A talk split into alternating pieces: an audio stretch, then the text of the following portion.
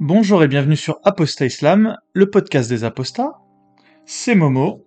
Aujourd'hui un épisode très particulier parce que je vais vous parler ici de la conférence que j'ai organisée les 8 et 9 décembre à Paris, à l'Hôtel de Ville. C'était une conférence internationale. Euh, L'épisode va être un peu plus sans doute décousu que d'habitude parce que j'ai absolument pas le temps de faire du montage euh, dessus. Il est avant tout dédié aux bénévoles de la conférence et à toutes les personnes qui souhaiteraient euh, à l'avenir organiser euh, une conférence de ce type. Donc dans un premier temps, je vais vous parler de la genèse de la conférence.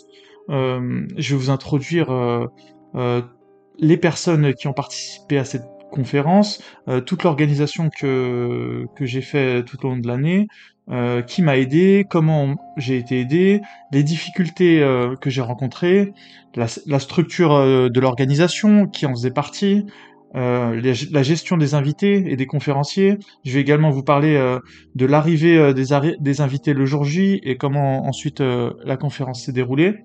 Je vais vous parler de la gestion des bénévoles. je vous ferai aussi un bilan global. comme j'ai vraiment été au four et au moulin et j'ai vraiment eu une vue d'ensemble sur sur cette conférence, et que de toute façon c'est moi qui prends le temps de, bah, de, vous faire cet épisode, euh, je pense que c'est très pertinent euh, voilà, de, de, de passer une heure euh, à, vous, à, vous raconter, comment tout cela s'est passé. Même si vous, vous m'excuserez, voilà, je, je, vais peut-être faire beaucoup plus de digressions que d'habitude parce que j'aurai pas le temps bah, de, de, couper tout ça au montage. Mais, mais il faut vraiment que je le fasse aujourd'hui parce que bah, ce soir déjà j'ai la réunion avec euh, tous les bénévoles euh, qui ont participé à la conférence. Donc l'idée ce serait qu'ils puissent écouter l'épisode euh, bah, avant de participer à cette réunion.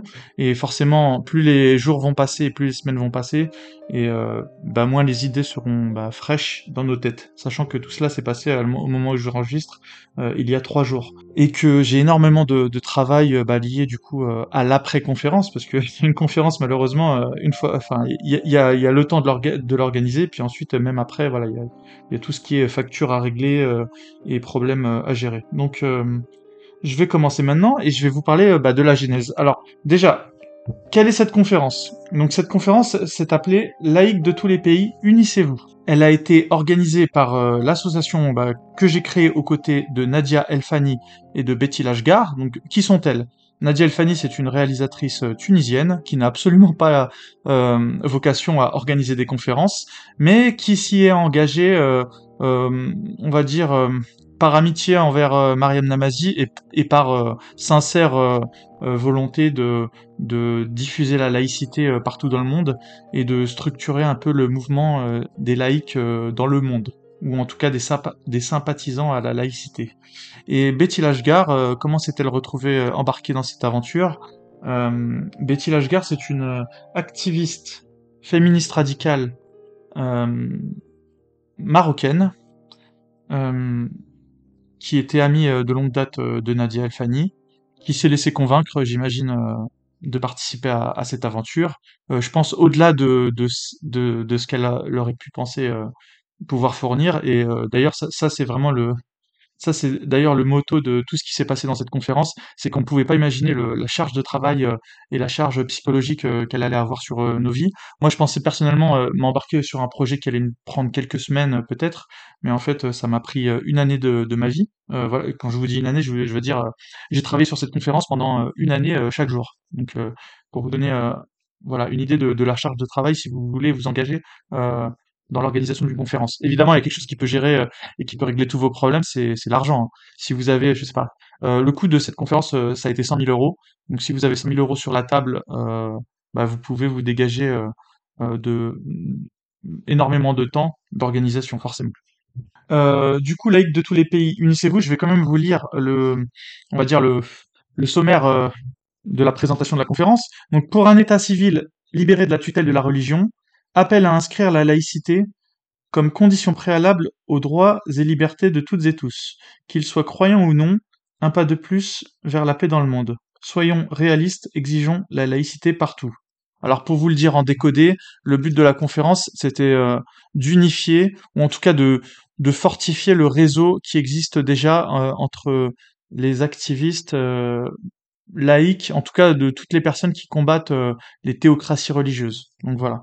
Donc typiquement, hum, puisqu'on est sur Apostat Islam, typiquement tous les activistes qui vivent dans des pays musulmans où la charia et la loi, ou en tout cas influence la loi, et où ces personnes-là sont bah, très souvent persécutées, ou en tout cas euh, mises au pas et mises, euh, enfin réduites euh, au silence par que ce soit les autorités, mais même de toute façon même la société civile. Donc voilà. Le but, de toute façon, c'est toujours la même chose, hein, c'est faire avancer nos idées et contre bah, celles des idées du camp d'en face. si je pouvais le décrire, je dirais que le camp des euh, donc la genèse maintenant. Maintenant que j'ai fait toute cette euh, phase d'introduction, je vais vous parler de la genèse. Comment est-ce que je me suis retrouvé à organiser une telle conférence? Euh, Pour ceux qui connaissent Apostat Islam le podcast, euh, moi comme vous le savez à la base je suis qu'une personne, je n'ai jamais eu de vocation militante. La seule chose qui m'a sorti, on va dire, du commun des mortels, c'est le fait que j'ai été musulman un jour et que j'ai apostasié l'islam. que j'ai créé un podcast pour des raisons qui m'étaient propres et où je vous invite à écouter sur les premiers épisodes.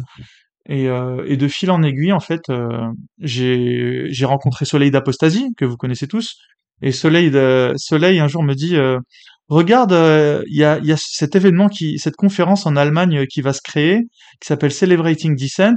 C'est un truc qui est monté par Mariam Namazi, et puis on avait déjà pas mal de noms euh, connus euh, voilà, qui, qui, allaient participer à la conférence. Il me dit, ce serait bien qu'on y aille pour créer du réseau. À l'époque, le podcast, c'était un tout petit podcast. on avait déjà notre premier Discord, l'ancêtre du Cercle des Apostats, et on commençait timidement, c'était en août 2000, 2022. C'était donc il y a 18 mois. Et Soleil me dit bon bah ce serait bien qu'on y aille. Et moi comme j'ai bah j'ai peut-être un peu plus de moyens financiers en tout cas parce que c'est quand même un coût euh, que d'aller à Cologne. Et puis j'avais aussi le j'avais le temps aussi à consacrer. Je lui ai dit écoute euh, vas-y euh, je, vais, me rendre à Cologne et je vais aller voir qu'est-ce que c'est que cette histoire de celebrating descent. Sachant que dans ma vie moi j'avais jamais fait une seule conférence voilà, la seule conférence à laquelle j'ai participé, c'était peut-être aller à la Japan Expo. peut-être j'y suis allé une fois, mais même, même je veux dire, en tant qu'invité, je suis allé à très peu de conférences dans ma vie. Donc moi, le monde des conférences, c'était quelque chose qui était très éloigné de moi. Donc je me rends à cette conférence à Cologne, et là je me rends compte qu'il y a énormément de personnalités connues, en tout cas dans le monde du militantisme, de l'activisme, je vais essayer de vous les donner en vrac. Il y avait, euh, il y avait par exemple euh, la, la, femme de Raif Badawi, qui est, qui est une personne euh, qui a, c'était un militant, c'est un militant qui a été emprisonné des années en Arabie Saoudite à cause de coups de fouet, enfin qui, qui, qui a été condamné à, à des milliers de coups de fouet qu'il devait recevoir chaque semaine. Et puis finalement, sa femme, à force, à force d'activisme, l'a fait sortir, mais malheureusement, il est interdit de sortir de prison, donc il est encore coincé là-bas. Évidemment, il y a Mariam Namazi qui c'est elle vraiment qui est à l'œuvre. Mariam Namazi, qui est cette personne? C'est c'est la la présidente du Conseil des ex-musulmans de Grande-Bretagne. Donc euh, c'est elle qui a monté les premières euh, conférences Celebrating Dissent, où en fait tous les gens, tous les dissidents, euh, tous les gens de la mouvement de la dissidence mondiale se réunissent, mais c'est enfin c'est beaucoup de, de d'ex-musulmans, mais pas que. Hein. Il, y a, des ex-catholiques, il y a vraiment de, des gens de toutes les... Il y a tous les activistes qui se battent contre, contre le pouvoir religieux, on va dire. Donc par exemple, vous savez que même aux États-Unis, euh, les religions ont beaucoup de pouvoir et que même dans certains États, euh, si on est si on veut se présenter par exemple aux élections, il faut être, euh, faut avoir une confession religieuse par exemple les athées ne sont pas autorisés. Ou alors s'ils le sont, euh, ils sont, on leur met des bâtons dans les roues. Donc euh, voilà. Euh, j'arrive à cette conférence, je vous en ai cité deux, mais il y, avait voilà, il y avait vraiment tous les gens très connus des mouvements voilà militants et, dissidents et et puis il y avait aussi quelques entre guillemets célébrités de YouTube. Il y avait je sais pas moi, il y avait les gens de Athéiste République qui sont qui ont des millions d'abonnés sur Facebook et, Twitter il y avait euh, il y avait tous ces gens-là. Donc euh, moi j'arrive en tant que simple euh, touriste hein, limite et je, je, vois je vois ça, je, je, suis impressionné. Je me, je me dis que non seulement c'est courageux, mais qu'il y a mais que ça il y a vraiment un effet. Il y avait aussi comment s'appelle Richard Dawkins, Richard Dawkins qui était présent et qui était un peu un peu le, le la personne principale euh, de cette conférence, qui était le plus connu, euh, tout le monde voulait parler avec lui, je, voilà, je me suis pris en photo avec lui. Euh, donc voilà, Richard Dawkins, il n'est pas à présenter, tout le monde le respecte pour, pour, pour l'ensemble de son œuvre. Et à la fin de la conférence, enfin plutôt le soir de la première conférence, je fais la rencontre de Betty Lashgar, et Betty, Betty me présente Nadia, et Nadia me dit qu'elle a qu'elle a l'accord de principe de Mariam Navazi d'organiser quelque chose à Paris. Et Nadia, me dit euh, ensuite, euh, donc euh, voilà, elle, elle, me le dit. Moi, je lui dis, écoute, moi j'ai le réseau des apostats en France. On peut peut-être te donner un, te donner un coup de main pour pour monter la chose. Et Nadia me dit, ok, bah ça ça a l'air super. et moi en plus t'inquiète. Euh, voilà, les enfin, je, euh, les films euh, à chaque fois, moi je les organise avec un très peu de moyens et, et je sais comment on fait, on organise, enfin les choses. Et moi en trois mois, je peux te, je peux te, je peux te, je peux te faire un film, etc.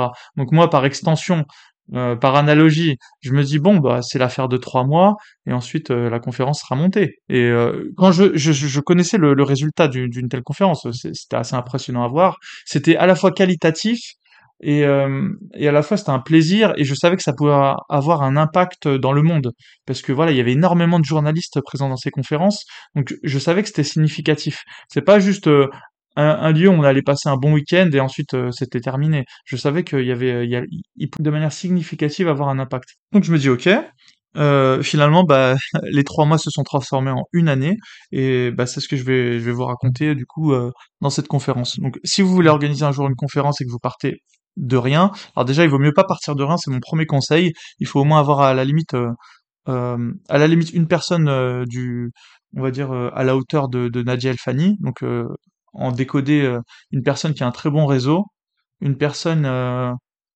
qui qui saura vous mener à, bon port et qui saura vous protéger quand il y aura des bah, des difficultés qui apparaîtront et je vous en parlerai tout à l'heure mais il faut aussi avoir euh, soi-même euh, déjà un espèce de réseau de bénévoles et euh, un, réseau d'amis, un réseau qui peut vous soutenir. C'est sûr que si vous êtes seul et sans argent, sans moyens, ça va être très compliqué d'organiser ce type de conférence.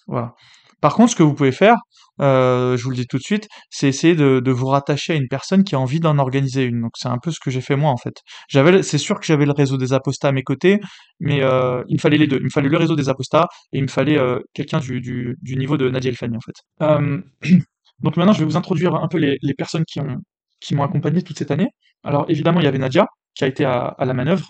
Euh, c'est elle qui connaît tout le monde. C'est elle qui a réussi à me, qui a par exemple réussi euh, à, nous trouver euh, la salle, parce que une salle de conférence, c'est un budget d'environ 20 000 euros. Et là, je vous parle pas encore du budget de la sécurité, parce qu'il faut savoir que dans cette conférence, il y avait des personnalités comme Rhys, comme Richard Malka, qui sont des personnalités qui, qui sont prises pour cible de manière directe. Hein. Je veux dire, c'est des personnes qui sont qui ont une protection policière permanente. Donc, je, je, pour assurer la sécurité, c'est également un budget.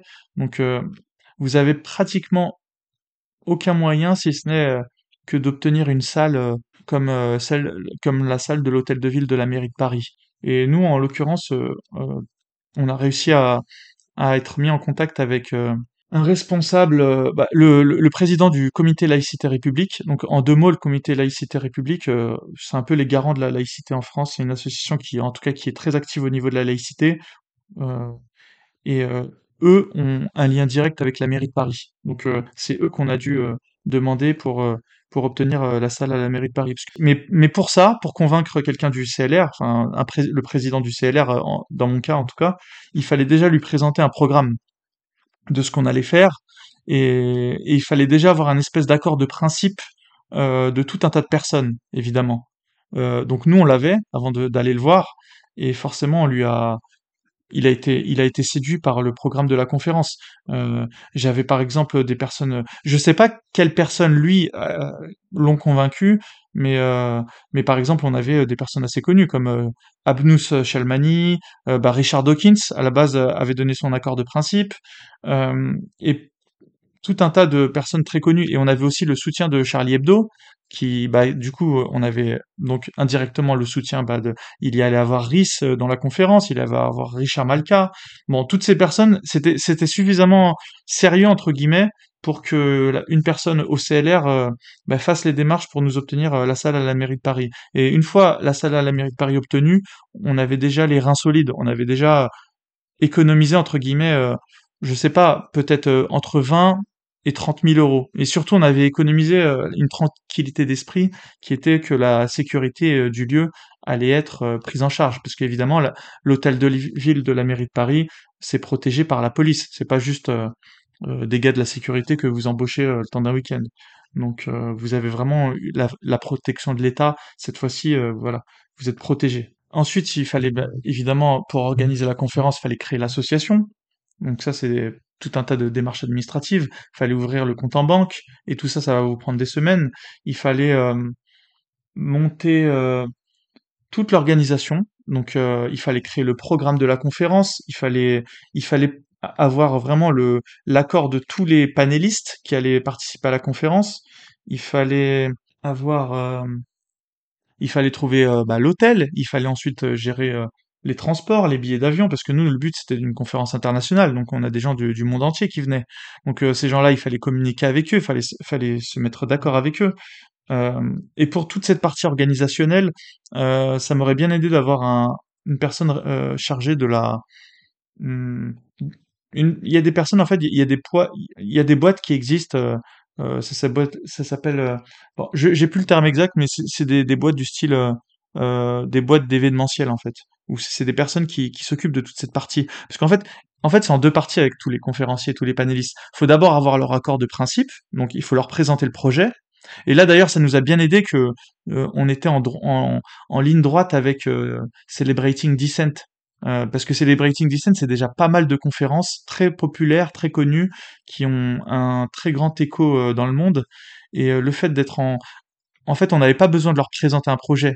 On était, on- nous, on était vraiment dans la continuité. En plus, on, a, on, on l'améliorait dans le sens où on le remettait, euh, on l'avait repackagé aux, aux, aux couleurs de la France, euh, qui sont celles de la laïcité. Donc, euh, en plus, euh, voilà, ça faisait vraiment sens. C'était pas juste la suite, une, une conférence de plus. Non, c'était une conférence de plus, mais euh, mise au goût euh, de la France et avec un, un objectif encore plus ambitieux de- que d'habitude. Si je devais faire un comparatif, c'est comme si on avait été à, à- à la fin du film Alien 1 et qu'on et euh, je pense que voilà, on était dans et quand Ridley Scott euh, propose de faire Alien 2 avec euh, voilà, plus d'effets spéciaux, plus de choses, bah là c'était un peu pareil, on proposait de faire un Celebrating Descent mais plus ambitieux encore. Euh, voilà, parce qu'il y allait avoir de la laïcité, il y allait avoir des, des panélistes euh, très très populaires. Il y avait il y avait Charlie Hebdo. euh, Charlie Hebdo ont toujours été plus ou moins, ont suivi en fait plus ou moins toutes les conférences, mais cette fois-ci, ils s'impliquaient directement et on connaît euh, l'aura, de Charlie Hebdo en France.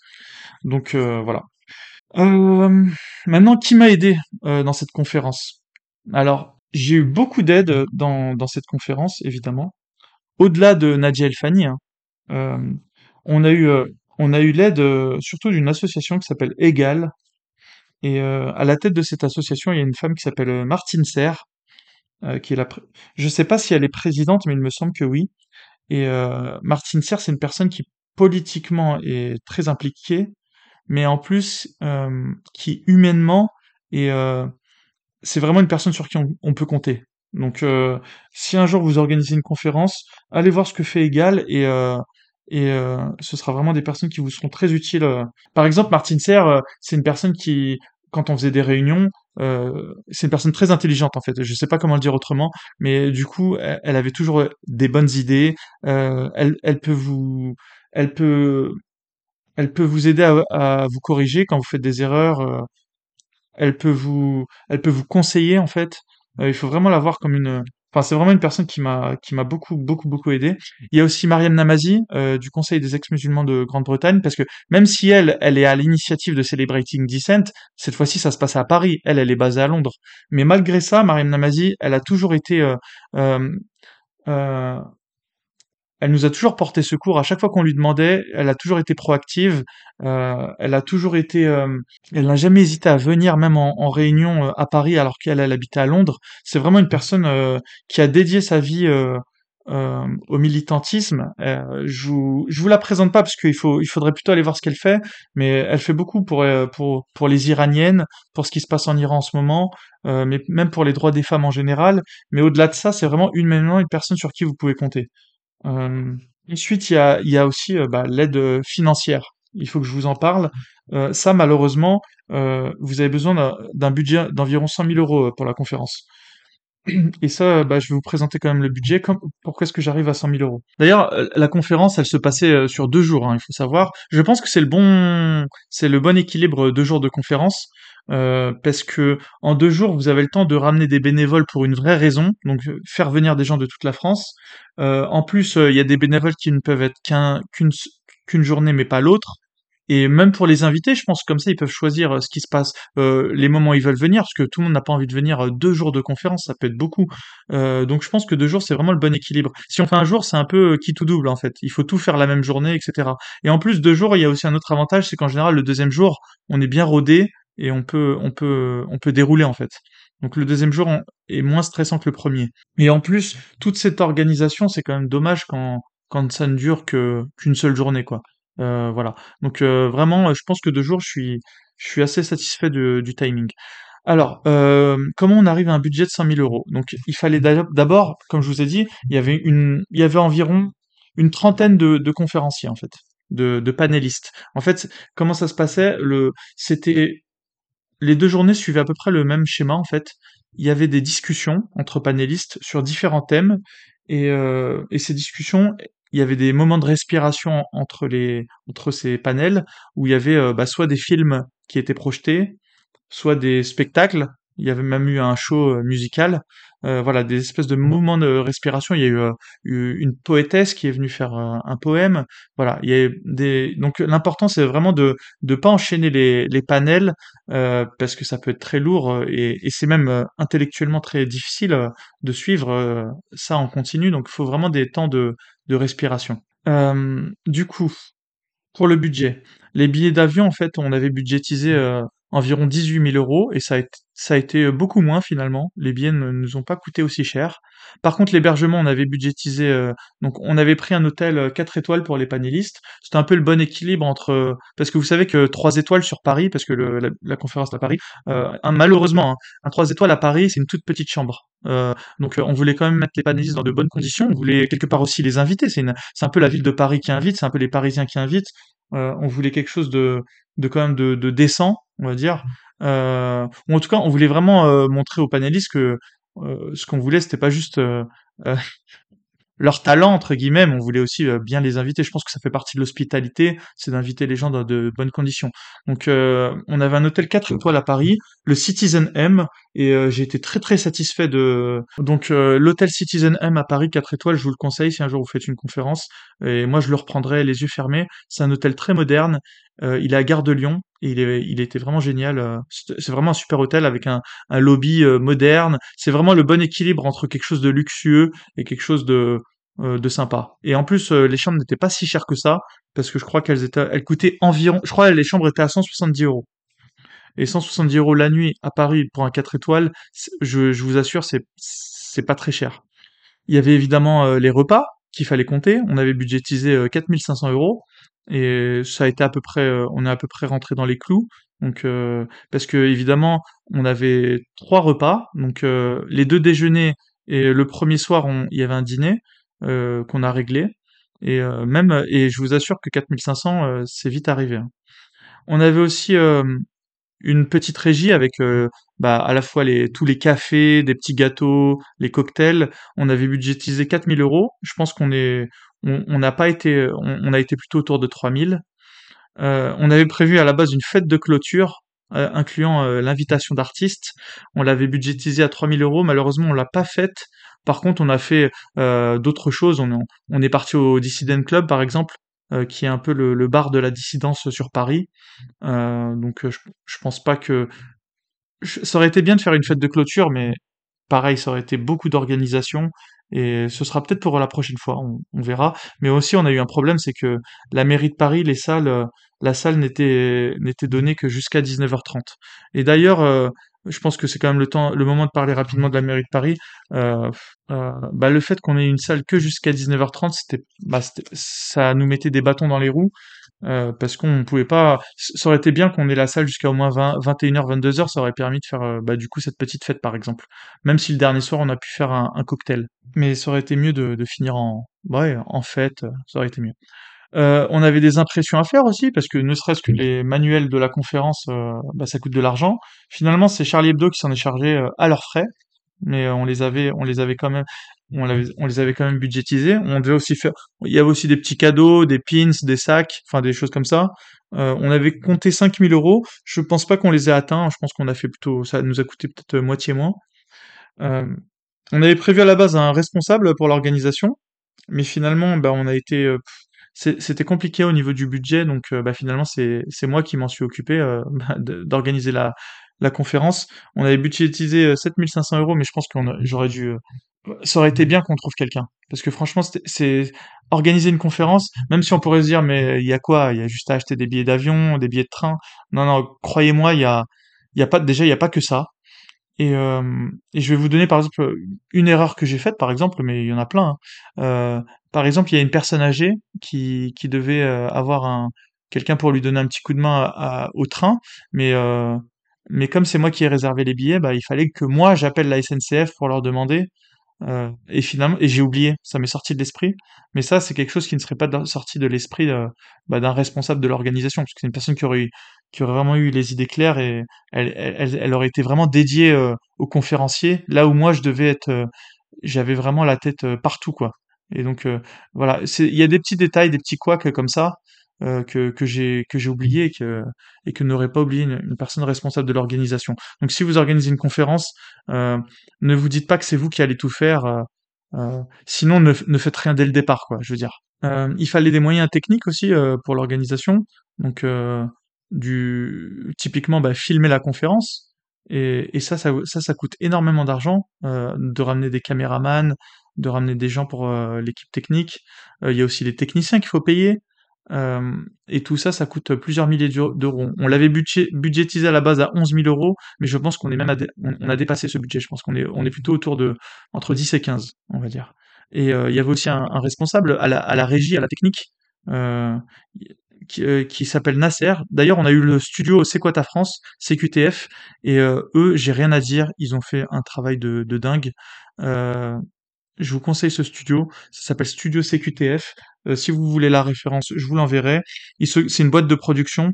Il s'occupe de tout ce qui est technique, euh, tout ce qui était. Euh, on avait aussi une traduction simultanée parce que c'était en français et en anglais. Du coup, on avait des gens qui avaient des casques et, et, du coup, on avait aussi des traductrices qui devaient parler dans les casques. Donc ça, on a réussi à, trouver trois traductrices bénévoles étudiantes qui ont fait un super travail. je vous les conseille les yeux fermés. si cette fois-ci vous voulez les payer, elles, mériteront leur salaire.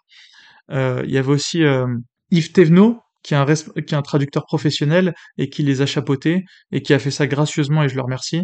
Et, euh, euh, donc du coup on avait quatre personnes. Il faut il minimum quatre personnes euh, à l'interprétariat parce qu'elles doivent se relayer et elles font pas que ça aussi. On leur a fait faire traduire des choses. Ça, je pense qu'elles n'auraient, elles n'avaient pas à le faire, mais on, est, on avait vraiment des un budget limité et je tiens à les saluer. Elles ont vraiment vraiment fait un travail. Elles ont fait au-delà de ce qu'on leur demandait en fait. Et euh, quatre personnes à l'interprétariat slash traduction, c'est le minimum euh, du minimum. Et du coup, bah, je reviens rapidement. Il faut vraiment une boîte de production pour vous donner un coup de main parce que tout ce qui est euh, euh tout ce qui est euh, la, conférence, comment elle se passe au niveau de des interactions avec le public, de la musique.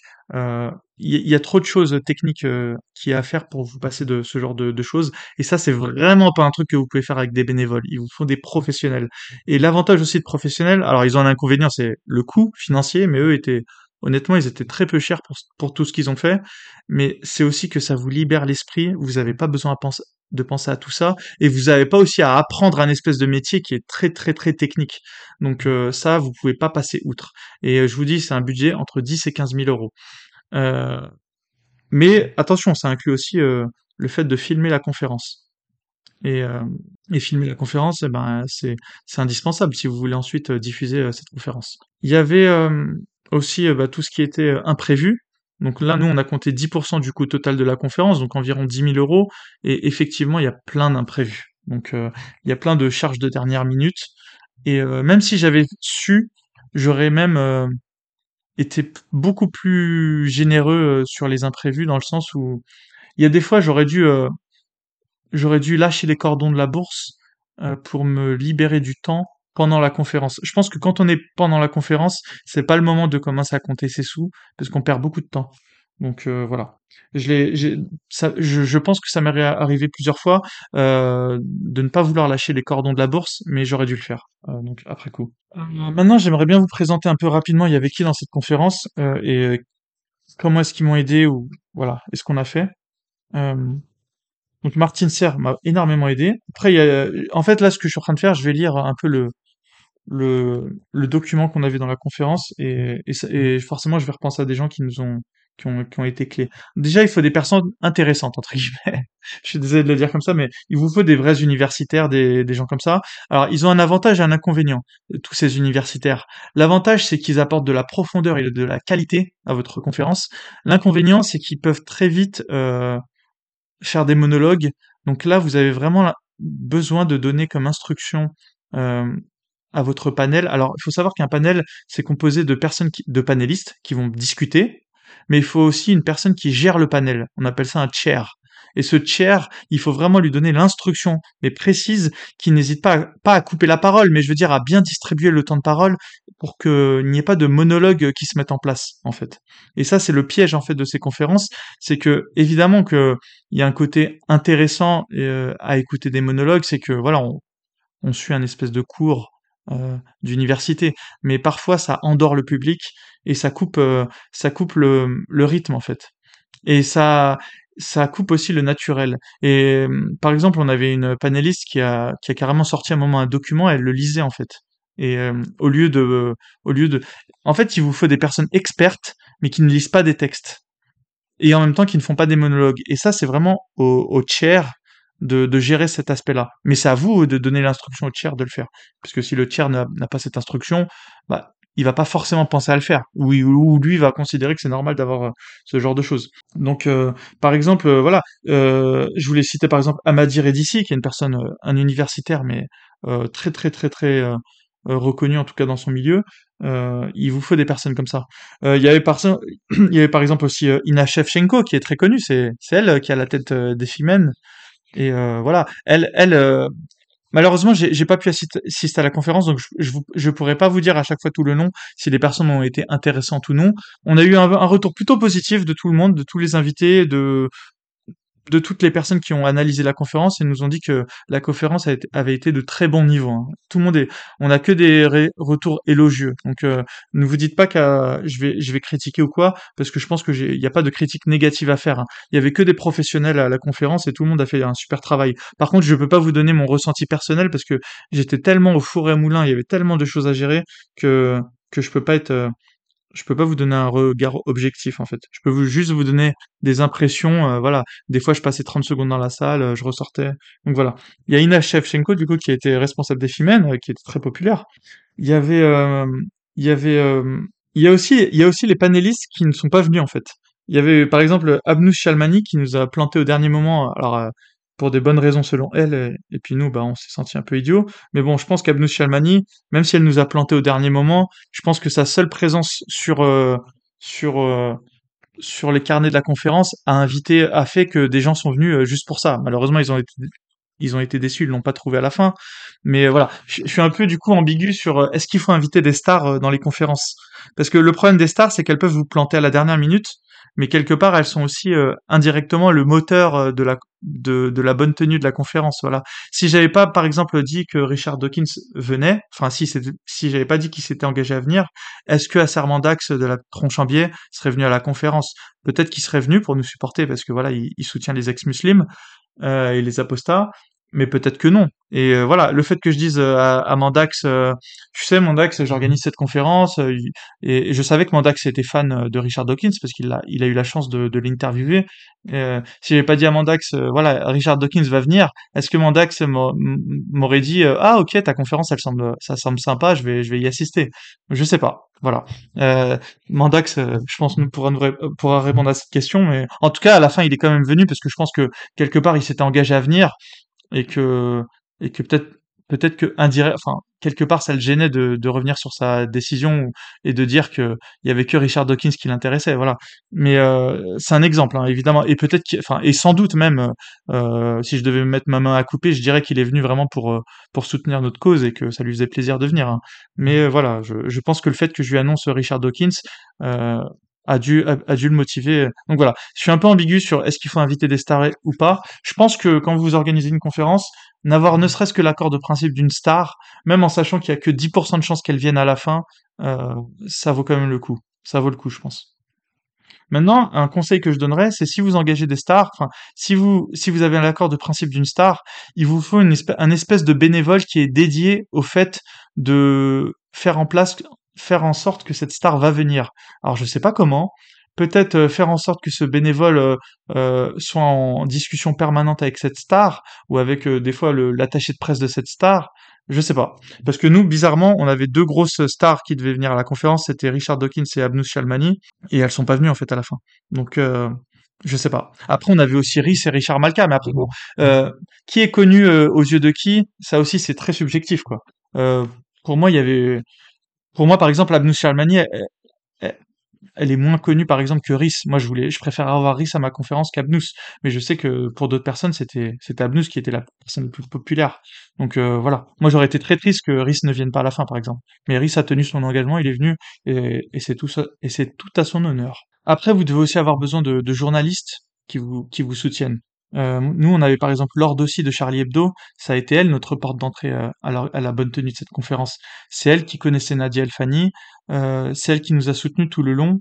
Ça a été elle notre notre caution aussi, je pense, chez Charlie Hebdo.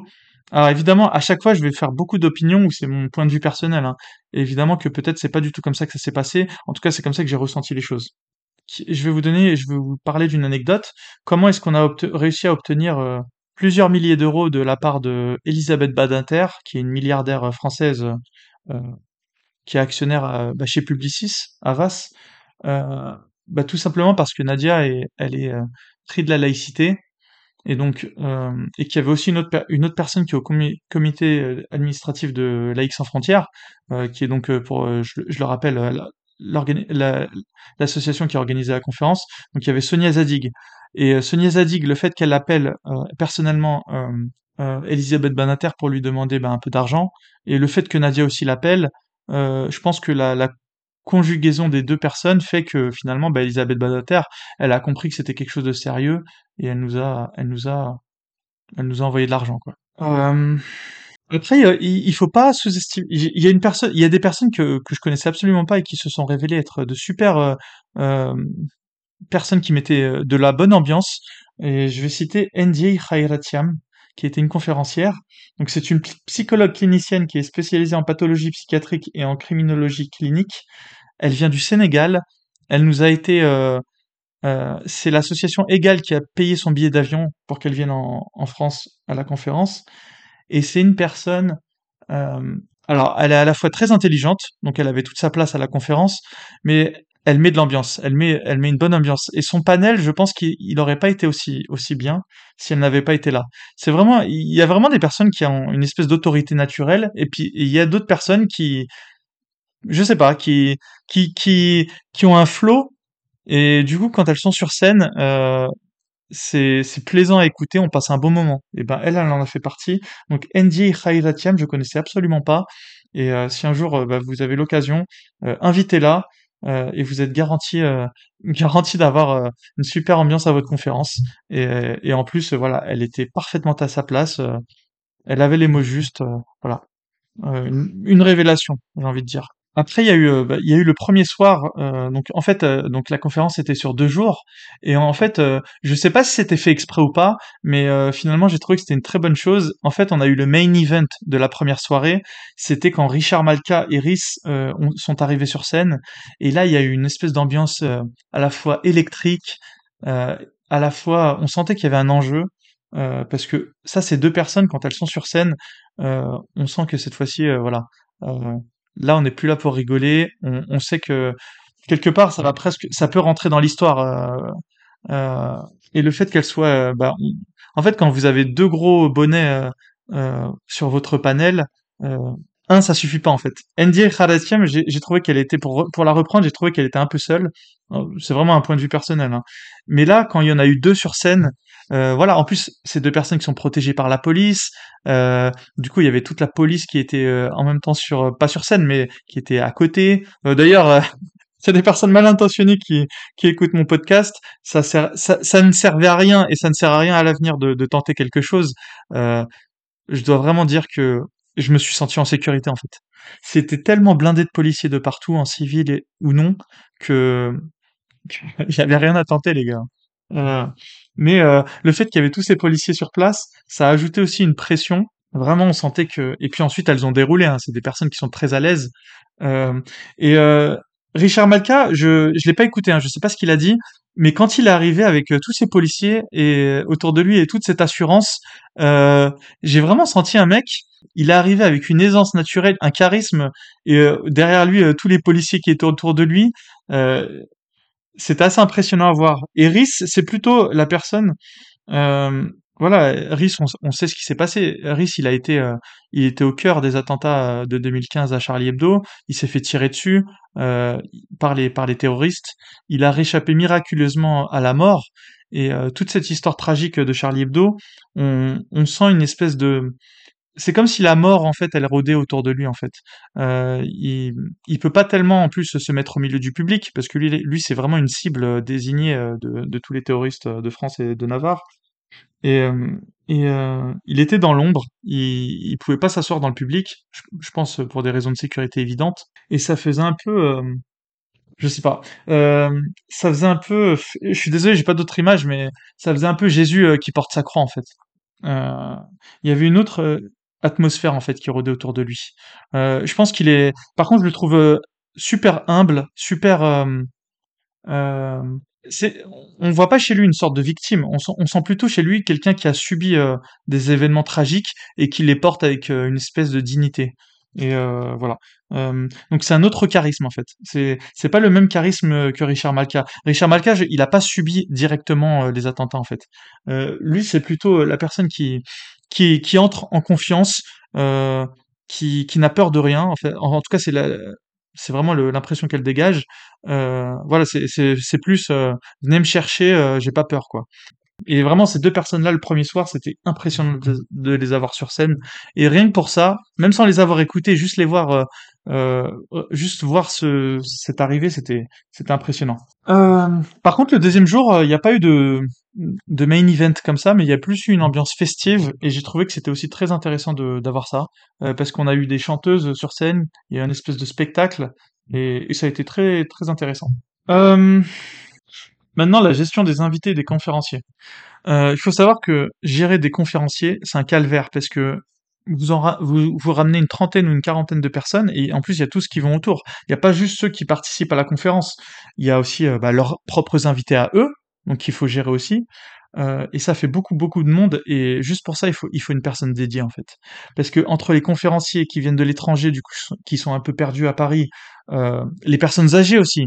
Euh, il y a des personnes âgées elles ont besoin d'assistance. Je, je vous reprends l'anecdote de tout à l'heure euh, du train où j'ai oublié d'appeler euh, les gens de la SNCF qui viennent mais y a, je vais vous donner aussi une autre une anecdote. Il y a une personne âgée qui qui qui, qui m'a demandé euh, comment on faisait pour aller dans une boulangerie. Et moi rien que ça ça m'a pris un quart d'heure euh, de lui expliquer ça. Euh, et un quart d'heure je peux vous dire quand vous êtes en train d'organiser quelque chose et que tout le monde vous appelle et que vous êtes au, four et au moulin c'est vos minutes sont vraiment précieuses. Il y a, donc il y a toute une gestion en amont et en aval des des invités qui qu'il faut vraiment prendre en compte. Après il y a il y a l'arrivée des invités le jour J. Et ça, c'est euh, quelque chose en soi-même euh, à, faire, parce que les invités, quand ils arrivent, bah forcément, il faut, euh, même si vous leur avez donné toutes les instructions en amont, bah il y en a qui se perdent, il y en a qui qui, trouvent pas l'hôtel, elles vous appellent. il y a aussi ceux qui sont arrivés à l'hôtel et qui se demandent pourquoi est-ce qu'on est toujours pas là pour les accueillir. il y a la gestion des invités le jour, le jour même, parce que tout le monde n'a pas envie de, de, venir à la conférence des 9h du matin. Il y, en a qui sont qui seront juste là pour pour une partie de la, journée. Donc chaque invité, et on va dire, est, à son échelle comme une petite star à gérer. C'est pas qu'ils ont un comportement de star. euh, c'est pas Maria Carré, si vous voulez, qui, qui venait, qui vient à votre à votre conférence. Mais je veux dire, elles ont chacun des demandes légitimes euh, à prendre en compte. Et aussi, votre but, c'est que elles-mêmes se sentent bien, parce que si si elles se sentent bien, elles donneront euh, en contrepartie le meilleur d'elles-mêmes à votre conférence. Et ça, vous le savez en plus. Donc euh, et pour ça, il faut, il, il vous faut quelqu'un en fait. Et moi, j'avais, j'ai eu de la chance vraiment avec les bénévoles, c'est que j'ai eu euh, forcément quand vous avez beaucoup de bénévoles, vous en avez qui qui se qui sortent du lot. Et j'ai vraiment eu une bénévole qui dès le début euh, m'a beaucoup aidé. C'est, euh, bah, elle s'appelle Muriel, elle, se- elle se reconnaîtra si elle écoute un jour l'épisode. Et euh, elle, en fait, elle, elle gère bah, les pièces de théâtre, mais je veux dire, elle les gère de A à Z. Ça veut dire qu'elle a un peu tout fait dans le théâtre. Et finalement, une conférence, c'est un peu comme une pièce de théâtre à gérer. Et, euh, et du coup, elle m'a, elle m'a énormément aidé. Et euh, le fait qu'on avait en fait réservé pour l'anecdote euh, 25 chambres, mais finalement on a eu euh, un désistement de dernière minute, fait qu'il y avait une chambre de libre à la fin. Et ben du coup, je l'ai proposé à Muriel parce que ça faisait déjà un moment que j'avais repéré que Muriel, elle allait vraiment être ultra utile et elle l'a été. hein. Elle, m'a aidé au-delà de mes espérances. Et ben en fait, le fait qu'on j'avais un bénévole dédié sur place, en plus qui est entre guillemets, je mets d'énormes guillemets, mais qui m'était redevable dans le sens où je lui avais donné, euh, voilà. euh, le logement, euh, l'hébergement dans une belle chambre 4 étoiles à Paris pendant bah, pour trois nuits fait que naturellement entre guillemets mais, elle l'a fait avec plaisir il n'y a pas de souci euh, bah du coup elle m'a donné un coup elle m'a elle m'a énormément aidé à gérer tous les bénévoles en fait. Parce que les bénévoles bah il faut les ramener aussi euh, à la conférence. Et comme je vous dis nous ça nous semble peut-être à tous les Parisiens qui m'écoutent ça me ça nous semble un peu logique euh, tout ce qui est déplacement dans Paris. Mais pour les étrangers ou même pour les gens de la province c'est c'est un peu un calvaire hein, ne serait-ce que prendre le métro ou le bus. Donc euh, Muriel elle m'a beaucoup aidé et, euh, il, me, fallait vraiment Muriel euh, sur place parce que moi j'avais pas le temps de, de gérer tous les tous les invités, tous les conférenciers et même les bénévoles. Il y avait aussi des bénévoles qui venaient euh, en dehors de l'Île-de-France et eux-mêmes il fallait que que, bah, je gère leur arrivée. Donc donc vraiment il n'y a pas que le jour de la conférence, il n'y a pas que l'organisation en général, mais ce, jour-là, cette veille de la conférence, c'est aussi une étape cruciale et il faut vraiment bah, euh, dégager votre journée. Mais je veux dire, euh, il y a vraiment une journée pleine. En fait, moi, le jour où la conférence a commencé, moi, en fait, je l'avais déjà commencé euh, la, veille, la gestion. Après, il y a les gestions des bénévoles et du staff technique. Alors, le staff technique, faut savoir que comme s'ils sont professionnels et qu'ils sont payés, en général, eux, ils savent ce qu'ils ont à faire. Ils n'ont pas besoin de vous. Et ça, c'est vraiment un avantage, mais incroyable. Parce que eux, le jour de la conférence, moi, je vais vous donner un cas concret. euh, tout ce qui est caméraman, euh, euh, euh, la personne qui s'occupait de tout ce qui était régie technique, eux, non seulement j'ai pas eu à m'occuper d'eux, mais en plus ils sont, ils se sont quasiment même occupés de moi en fait. Ils m'ont déchargé de plein de trucs. euh, et euh, il, il, il vous faut vraiment ces gens-là avec vous. Là vraiment, euh, il faut pas, vous pouvez pas laisser les bénévoles gérer euh, tout l'aspect technique euh, de la conférence. Prenez des pros, vous aurez pas à penser à tout ça. Donc les bénévoles, j'aimais déjà d'emblée un, regret. J'aurais aimé mieux les gérer dans le sens, j'aurais aimé, euh, bah, je, vous, je vais vous expliquer tout ça. Pour organiser une conférence, vous ne pouvez pas avoir moins de 20 bénévoles. Voilà, je vous le dis tout de suite. N'essayez pas de faire une conférence si vous avez trois ou quatre amis euh, pour vous donner un coup de main. Je vais vous expliquer euh, les- la sécurité qui avait été mise en place. Et vous allez voir que c'était impossible de passer outre. hein. Donc déjà, on avait une liste nominative qui avait été checkée par, euh, par la police. Donc euh, déjà, s'il y avait des terroristes ou des gens mal intentionnés, des fichiers S dans le lot, bah, eux déjà, ils auraient sauté dès le départ parce qu'on les aurait repérés. Ensuite, il fallait évidemment arriver à la conférence euh, et donner euh, bah, du coup euh, son nom, montrer son sa pièce d'identité. Et pour ça, en fait, il fallait deux bénévoles avant même le premier cordon de sécurité de la police. Et euh, pour ces deux bénévoles, il fallait une rotation parce que c'était en décembre, il faisait froid. Et même si c'était pas en décembre et qu'il faisait froid, il aurait fallu une rotation. Donc là, juste pour le premier cordon de sécurité, vous avez besoin de quatre personnes minimum. Ça veut dire qu'il faut au moins cinq personnes parce que je vous ai dit, il fallait 20 bénévoles, mais il faut 20 bénévoles le jour de la conférence. Hein. C'est pas 20 bénévoles en amont. Ça veut dire qu'il y a plein de bénévoles. Je vais vous donner des exemples. Il y a des gens qui, qui sont tombés malades. Euh, il y a eu plusieurs cas Covid. Il y a eu, il y a aussi eu des décès. Et puis même, il y a des gens qui se sont juste pas, pas présentés, hein, tout simplement. Donc si je devais faire simple, au niveau de la gestion des bénévoles pour une conférence, euh, si vous comptez 30 bénévoles présents, il faut à minima en avoir 30, euh, on va dire, dans la liste des invités de départ de, vos bénévoles. Et pour avoir 30 bénévoles, il va falloir vous leur promettre aussi qu'ils vont quand même passer une bonne conférence, parce que se lever à 7 heures du matin ou traverser la France pour aller à votre conférence, il va falloir leur proposer des choses. Qu'est-ce que j'ai fait moi? Donc il y a deux choses qu'il faut leur proposer ou leur faire comprendre ou leur promettre. Déjà, il faut leur promettre qu'ils vont ils vont être bien gérés. Il faut leur promettre qu'ils vont passer une bonne conférence malgré tout. et pour ça, il faut leur promettre une bonne ambiance. Et il y a quelque chose que j'ai et aussi leur promettre qu'ils vont rencontrer des, des, personnes un peu euh, voilà ça peut être des moi, par exemple, il y a l'irréductible athée qui a été super sympa, il est venu, mais évidemment que bah il y a des bénévoles aussi qui l'ont fait venir, ils ont fait le forcing pour le faire venir, et donc il est venu. Mais en parallèle, je pense qu'il nous il connaissait déjà la, communauté. Et euh, mais je pense qu'à l'avenir, je ferai, je ramènerai beaucoup de entre guillemets de célébrités, euh, juste pour euh, m'assurer de la fidélité et le fait que les bénévoles viennent. Parce que quand vous avez des ressources limitées euh, le, bénévole on va dire on va essayer de donner un archétype euh, c'est une personne rare. C'est pas quelque chose que vous pouvez c'est pas une c'est pas une chose que chaque bénévole on va dire c'est 2 ou 300 euros euh, d'économiser sur sur votre conférence. Donc 30 bénévoles ça peut être tout de suite un budget de de de 9000 euros d'économiser euh, ce que j'aurais dû faire aussi avec les bénévoles, c'est que ils ne soient pas là, juste là à, charbonner et à travailler. Euh, j'aurais aussi dû créer des moments de convivialité. Et en fait, pour ça, j'aurais dû, euh, les, gérer intégralement. Donc, la première chose à faire pour des bénévoles, c'est d'avoir un espèce de responsable des bénévoles. Mais une personne qui est pas responsable des bénévoles le jour J, c'est une personne, qui doit s'assurer que les bénévoles il y a une espèce d'ambiance de groupe qui soit créée en amont et surtout que chaque bénévole sache ce qu'elle a à faire le jour J. Donc deux choses. Euh, votre responsable des bénévoles et qui ne doit pas être du coup la personne qui organise la conférence parce que là c'était ça l'erreur. Hein. C'est moi en fait qui me suis auto désigné euh, responsable des bénévoles, enfin où j'ai plutôt été auto désigné mmh. responsable des bénévoles, mais euh, j'aurais pas dû en fait. Dès le départ j'aurais dû impliquer une personne, mais malheureusement aussi il faut savoir que pour l'organisation de cette conférence ça a jamais été très clair euh, quel appui euh, solide j'allais avoir en fait. Il y a vraiment que Nadia Elfani et Betty Lasguer qui ont été appliquées à, à 100%. Et ensuite, j'avais plutôt des personnes qui étaient impliquées, on va dire, euh, entre 10 et 90%. Et dans le sens où euh, euh, je, je savais pas vraiment si elles allaient être là le jour J, ou alors je savais pas à quel niveau elles voulaient être impliquées, ou en tout cas elles s'étaient pas auto-désignées comme voulant être impliquées. Et mais si j'avais pu avoir un espèce de bénévole où j'étais sûr qu'il avait à la fois une certaine popularité parmi les autres bénévoles, mais aussi qu'il était impliqué à 100% avec, euh, à mes côtés, j'aurais pu tout de suite le désigner responsable des bénévoles. Et ça, ça aurait été très utile pour deux choses. Déjà, la personne, elle aurait pu attribuer un rôle à chacun des bénévoles. Mais quand je dis un rôle, c'est que le bénévole sachait exactement avec qu'il aurait eu idéalement une feuille de route. En fait, moi, chaque bénévole savait euh, globalement ce qu'il devait faire.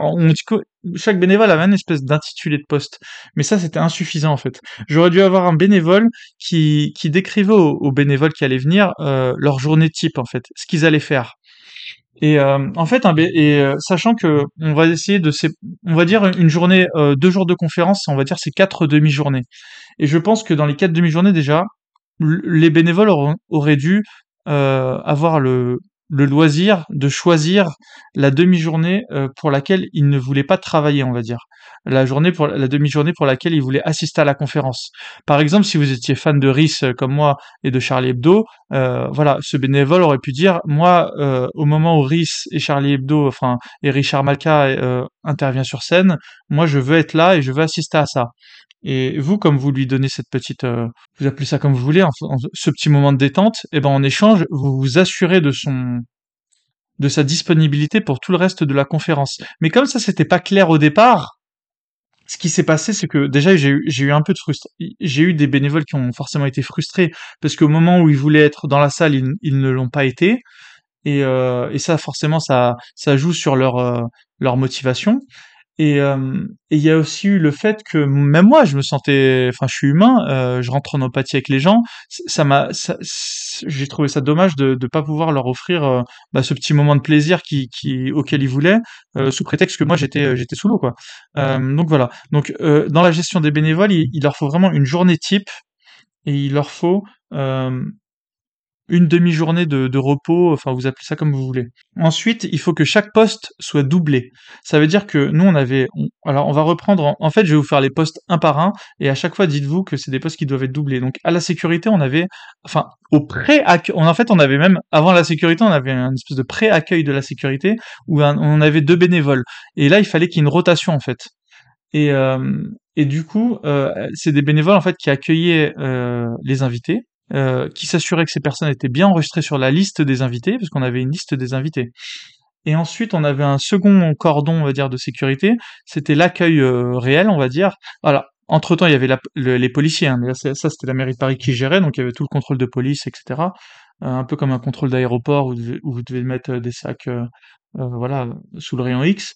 Après, en fait, il y avait un espèce de second accueil où c'était des bénévoles qui s'assuraient que bah, on avait bien affaire à des personnes qui venaient à la conférence et pas juste des personnes qui avaient réussi à entrer par une porte dérobée euh, à la mairie de Paris et qui allaient se faufiler directement jusqu'à la conférence. Donc là, on avait un espèce de second cordon de sécurité. Et rien que ça, ça du coup, ça vous mobilise euh, quatre personnes, mais en vrai, ça vous en mobilise huit parce qu'il faut qu'il y ait une rotation. Et en fait, ça, c'est des postes très ingrats. Donc ça, faut, donc faut vraiment l'avoir euh, parce que accueillir des gens dehors à la mairie de Paris alors que tout, tout se passe à l'intérieur, Franchement, c'est un poste super ingrat. Donc là, il va vous falloir des bénévoles auxquels vous allez promettre, euh, mais c'est même pas promettre. Ils, sont en droit d'attendre une espèce de rotation permanente. Euh, c'est pas possible de les laisser toute la journée dehors, quoi. Donc là, ça mobilise donc huit personnes. Et huit personnes en plus à des postes très ingrats. Donc euh, vous faites comme vous voulez, mais il faut leur faciliter derrière la chose. Ensuite, il y a, il y a l'accueil, euh, on va dire, où on donne des petits. nous, on donnait en fait un petit sac avec euh, le carnet de la conférence pour que les, puissent, les, gens, les invités puissent savoir ce qui allait se passer dans la conférence. Euh, ça a été un carnet qui a été créé par Nadia Elfani aux côtés d'une graphiste, bah, de sa fille en fait. Nadia, sa fille, elle est, sa fille, elle est graphiste et elle a créé un magnifique carnet de la conférence. Malheureusement, ça rend pas aussi bien en vrai parce que en fait, je trouve, alors je vais pas, je vais pas cracher dans la soupe. Hein, ça a été euh, l'impression papier a été offerte par Charlie Hebdo, mais honnêtement, euh, ça fait un peu magazine, magazine en fait. Ça fait un peu magazine, mais mais, mais là, je trouve que la qualité du papier est pas. J'aurais préféré un espèce de petit livre. ça aurait été beaucoup plus agréable, je pense. Mais voilà, on... le but c'est pas de cracher sur Charlie Hebdo. Ils nous ont offert l'impression papier, mais je trouve que ça, ça a pas rendu honneur à la, vraiment à, la beauté graphique euh, euh, du magazine. Donc avoir un vrai graphiste, ça peut être vraiment quelque chose de bien pour avoir un. Ça donne une identité en fait à, votre conférence, le fait qu'il un, que le carnet de la conférence est, soit magnifique. Et là, c'est dommage parce que l'image est magnifique, il y, a vraiment une, identité visuelle. Par contre, la qualité du papier, je la trouve euh, très médiocre. Voilà. Par contre, il y a un avantage à ce format un peu magazine euh, qu'on a, c'est que euh, le magazine est très léger en fait. C'est très très léger, ça se plie, ça se voilà. On n'a pas peur d'écrire dessus en fait, vu que c'est pas dessus. Euh, je pense que avoir un joli livre, peut-être un livret de, de belle qualité, comme j'aurais pu l'imaginer, bah du coup on n'a pas envie d'écrire dessus, donc bon, ça a des avantages, des inconvénients. ensuite, du coup, vous aviez donc on avait une traduction simultanée avec des casques et euh, donc il y a la gestion des casques. Il faut savoir que des casques de traduction simultanée, ça coûte très très cher. Déjà à à la location, euh, la location de 150 casques de traduction simultanée, c'est un budget de 5000 euros. À la base, qui nous avait été, euh, euh, la mairie nous avait dit qu'ils allaient nous les offrir, et finalement au dernier moment, ils nous ont dit que non. Finalement, c'était pas, pas inclus dedans. Donc au dernier moment, on a dû trouver bah, de l'argent en catastrophe et on a mendié littéralement à Charlie Hebdo de nous aider à, à, à, trouver cet argent. Charlie Hebdo, c'est vrai que c'est un journal qui maintenant, je pense, se vend bien, mais c'est pas non plus un journal qui peut se permettre de, la, de dépenser des milliers d'euros simplement parce que nous, on vient les voir et on leur dit que bah, malheureusement la mairie de Paris ne, pourra pas payer les casques. Est-ce qu'ils peuvent nous aider? Voilà, je pense qu'ils l'ont fait vraiment de bon cœur, Charlie, sur le coup. c'est là où on voit que c'est pas juste un journal euh, froid et, sans âme. Euh, c'est aussi un journal où il y a, des vrais humains qui, où quand on leur explique une situation, bah, ils, vous tendent la main littéralement, quoi. Enfin, donc, euh, donc, et le problème de la gestion de ces casques, c'est que, c'est qu'en fait, on l'a fait avec une liste où les gens donnaient leur nom et leur prénom. Et du coup, on, devait, on devait cocher des cases. Mais en fait, on a eu deux cas où des personnes sont reparties chez elles avec le casque. Alors vous allez me dire comment est-ce qu'on fait pour repartir avec le casque chez soi? Bah vous savez, des fois quand vous avez un casque, bah, vous le mettez peut-être un moment dans votre manteau ou dans votre poche, et puis ensuite vous sortez et vous, et vous oubliez littéralement de le remettre. Mais la gestion des casques a été, bah, elle a manqué de, bon, elle a, elle a, pas été optimale et on a perdu bah, deux casques sur les 150. Enfin perdu. Il y a deux casques qui se sont retrouvés, je pense, dans la maison de quelqu'un ou peut-être dans une poubelle, euh, qui sait. Euh, et chaque casque, bah, c'est 200 euros. Donc euh, voilà, 400 euros à rajouter au coût de la conférence, juste parce qu'on n'a pas, on n'a pas su gérer les casques. Et je pense que là, on aurait dû être meilleur. On aurait soit dû demander aux gens leur pièce d'identité, mais là, il aurait fallu une gestion très rigoureuse de de la donation des casques. Je sais pas. Je pense que là, avec une pièce d'identité, ça aurait été mieux. Euh, pas forcément une carte euh, d'identité, mais ne serait-ce qu'une pièce d'identité. Qu'on puisse savoir euh, que ça soit bien, enfin, que les personnes puissent donner une pièce d'identité quand elles prennent un casque, comme comme une caution, et qu'ensuite elles nous, et qu'ensuite comme ça, eh ben, au moins on sait qui, qui n'a pas rendu le casque par rapport aux pièces d'identité, parce que ça, je, peux vous dire qu'une pièce d'identité, vous n'allez pas oublier de la reprendre en, en repartant. Et si vous oubliez, bah, c'est bien que c'est vous le coupable et c'est vous qui avez oublié le casque. Parce que là, malheureusement, la liste, elle a pas été ultra bien gérée. Euh, et, et, en fait, euh, j'ai deux casques qui ont disparu, mais j'ai six coupables potentiels, on va dire. Et puis en plus, euh, donc voilà. donc il y a eu un petit souci à ce niveau-là. Mais je pense que si on avait pas géré avec une espèce de liste où on coche des noms et des données des rendus, ça aurait été mieux. Là, si on avait des pièces d'identité, ça aurait été beaucoup mieux. Donc il y avait cette gestion des casques. Après, dans la salle, il y a aussi la gestion, bah, ne serait-ce qu'un truc tout bête, mais la gestion des manteaux, euh, il faut voilà, il faut, il faut un vestiaire. Ça c'est indispensable. Vous faites comme vous voulez, mais il faut un vestiaire. Euh, et pour le vestiaire, il faut deux personnes. Donc deux personnes dédiées au vestiaire. Il fallait évidemment deux personnes dédiées au casque avec un roulement aussi. Hein. Donc ça faisait aussi quatre personnes. Et il fallait aussi une entre une et trois personnes en fonction de l'affluence pour euh, la gestion des euh, de donner les petits sacs, euh, les petits cadeaux à l'entrée, parce que et il n'y a pas que les cadeaux. Hein. Il y a aussi le fait que tous nos invités, ils avaient un bracelet bleu tous nos conférenciers avaient un, badge, un badge euh, euh, d'une certaine couleur, et tous nos bénévoles avaient un badge d'une autre couleur. Ça veut dire qu'au premier coup d'œil, on pouvait reconnaître euh, déjà qui était qui est qui. Donc c'est important quand même que les gens puissent savoir qui, sont les bénévoles, qui sont les conférenciers, et qui ne sont là que en, en tant que public. Euh, c'était très important. Et ça aussi, ça se faisait à l'entrée en plus de donner euh, des petits cadeaux. Et euh, pour ça, vous avez besoin, bah, pareil, on va dire de deux bénévoles, donc deux fois deux, quatre. À chaque fois que je vous dis deux bénévoles, il faut compter aussi une rotation. Hein, donc voilà. Donc ça vous fait déjà je vais vous compter avec les rotations, ça fait vous dire quatre personnes à l'entrée, quatre personnes au petit cadeau slash donner des badges. il vous faut quatre personnes au casque, euh, il vous fallait euh, quatre personnes euh, à l'intérieur de la salle aussi, hein, parce qu'à l'intérieur de la salle, il y a mille et une choses qui se passent, et il vous faut vraiment une, personne ne serait-ce que dédiée à, la gestion des, bouteilles d'eau. et pour ça, il aurait fallu en amont que j'achète une quantité phénoménale de petites bouteilles d'eau, parce qu'à chaque fois, en fait, on avait une personne qui remplissait des verres d'eau, et c'était très compliqué. Mais le problème, c'est qu'à la mairie de Paris, il y avait des conditions très strictes au niveau de, bah, de ce qu'on pouvait ramener. Euh, et, il aurait fallu que je commande une myriade de bouteilles d'eau, donc je sais pas. Peut-être à l'avenir, euh, je sais pas comment gérer les bouteilles d'eau, mais euh, voilà, un détail comme les bouteilles d'eau a, toute, son, toute, son, importance dans une conférence. je voulais aussi parler du traiteur, ça c'est indispensable, et la gestion du café par exemple. Les gens boivent énormément de café, et j'aurais dû gérer mieux le café. On a été souvent à court de café. Du coup, je devais emmener, envoyer un bénévole en catastrophe chercher bah, du café. Et juste ça, bah, ça vous enlève un bénévole qui en plus il a pas forcément que ça à foutre d'aller chercher du café.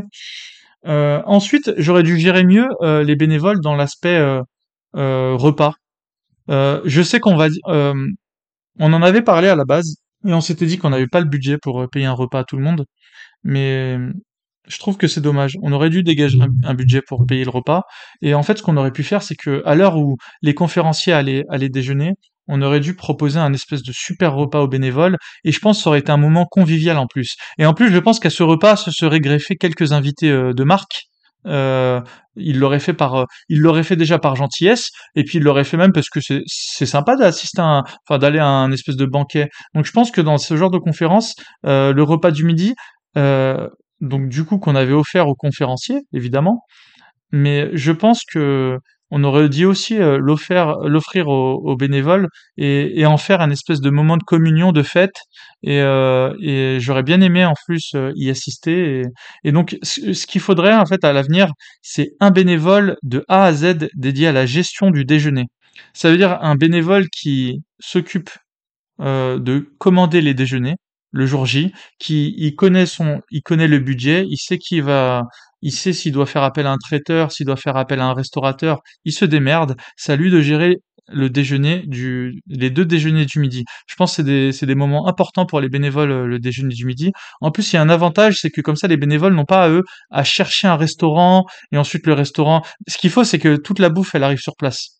Et ça, c'est important, parce que ça fait gagner énormément de temps. Parce que les bénévoles, eux, n'ont pas autant de temps que de déjeuner que, que les invités des conférenciers, parce que eux, ils doivent revenir euh, euh, pour ensuite euh, gérer la l'afflux des retours des conférenciers après le midi. Donc, pour toutes ces raisons, et en plus, on avait l'espace, hein, on avait un espace de, de travail qui pouvait servir ensuite d'espace de déjeuner le midi. Donc, on a fait cette erreur.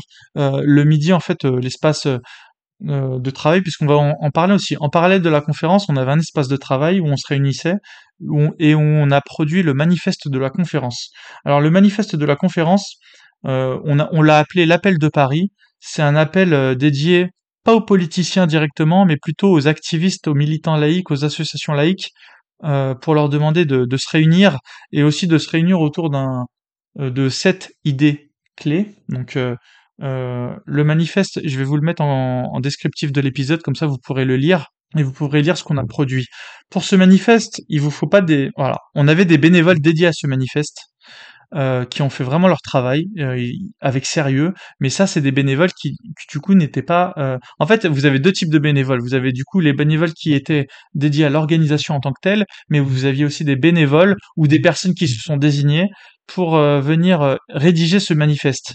Euh, même si j'ai eu la remarque que ce manifeste aurait dû être rédigé euh, depuis zéro le jour de la conférence, euh, je pense quand même que ça a été une très bonne idée ce qu'on a fait. En fait, c'est Nadia et Mariam qui ont pré-rédigé les manifestes de la conférence.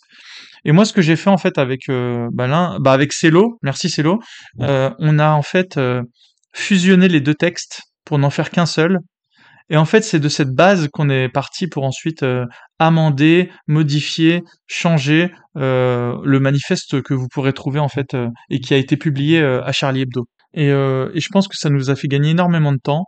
par contre, moi, mon regret, c'est que j'aurais dû dédier quelqu'un à ce manifeste, mais et ne pas ne pas le faire en fait. En fait, j'aurais dû juste me concentrer sur euh, sur ce que j'ai fait, c'est-à-dire euh, en amont euh, donner une première version du manifeste, ensuite laisser un bénévole vraiment s'en occuper intégralement du manifeste, parce que le manifeste, il n'y a pas juste la gestion du manifeste, il y a ensuite il fallait que le manifeste, je le donne à l'équipe technique pour qu'elle puisse ensuite le montrer sur les écrans, et euh, enfin, tout un tas de choses qui auraient pu être dédiées à un seul bénévole. Un seul bénévole aurait pu être dédié à ce manifeste et à sa gestion en fait, pas juste à sa rédaction. Sa rédaction, vous avez euh, toujours des vieilles, enfin des vieilles personnes, c'est pas péjoratif, mais je veux dire de vieux universitaires, de vieux professeurs qui sont très contents de le faire en fait. Elles sont vieilles dans le sens elles ont de l'expérience. Elles ont l'habitude de rédiger ce genre de choses. Elles savent le faire mieux que nous, dans le sens où elles ont l'habitude de le faire. Hein.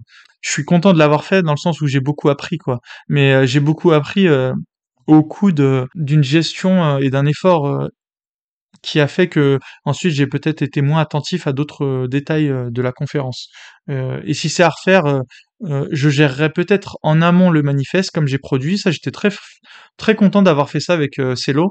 on a produit, on va dire, la version première du manifeste, la version, on va dire, de base alors qui, elle-même avait été déjà produite par Mariam Namazi et Nadia. Hein. Moi, je, me suis contenté, mais je peux vous dire que ça m'a pris beaucoup d'heures de, proposer euh, une version fusionnée, on va dire, de ces deux textes.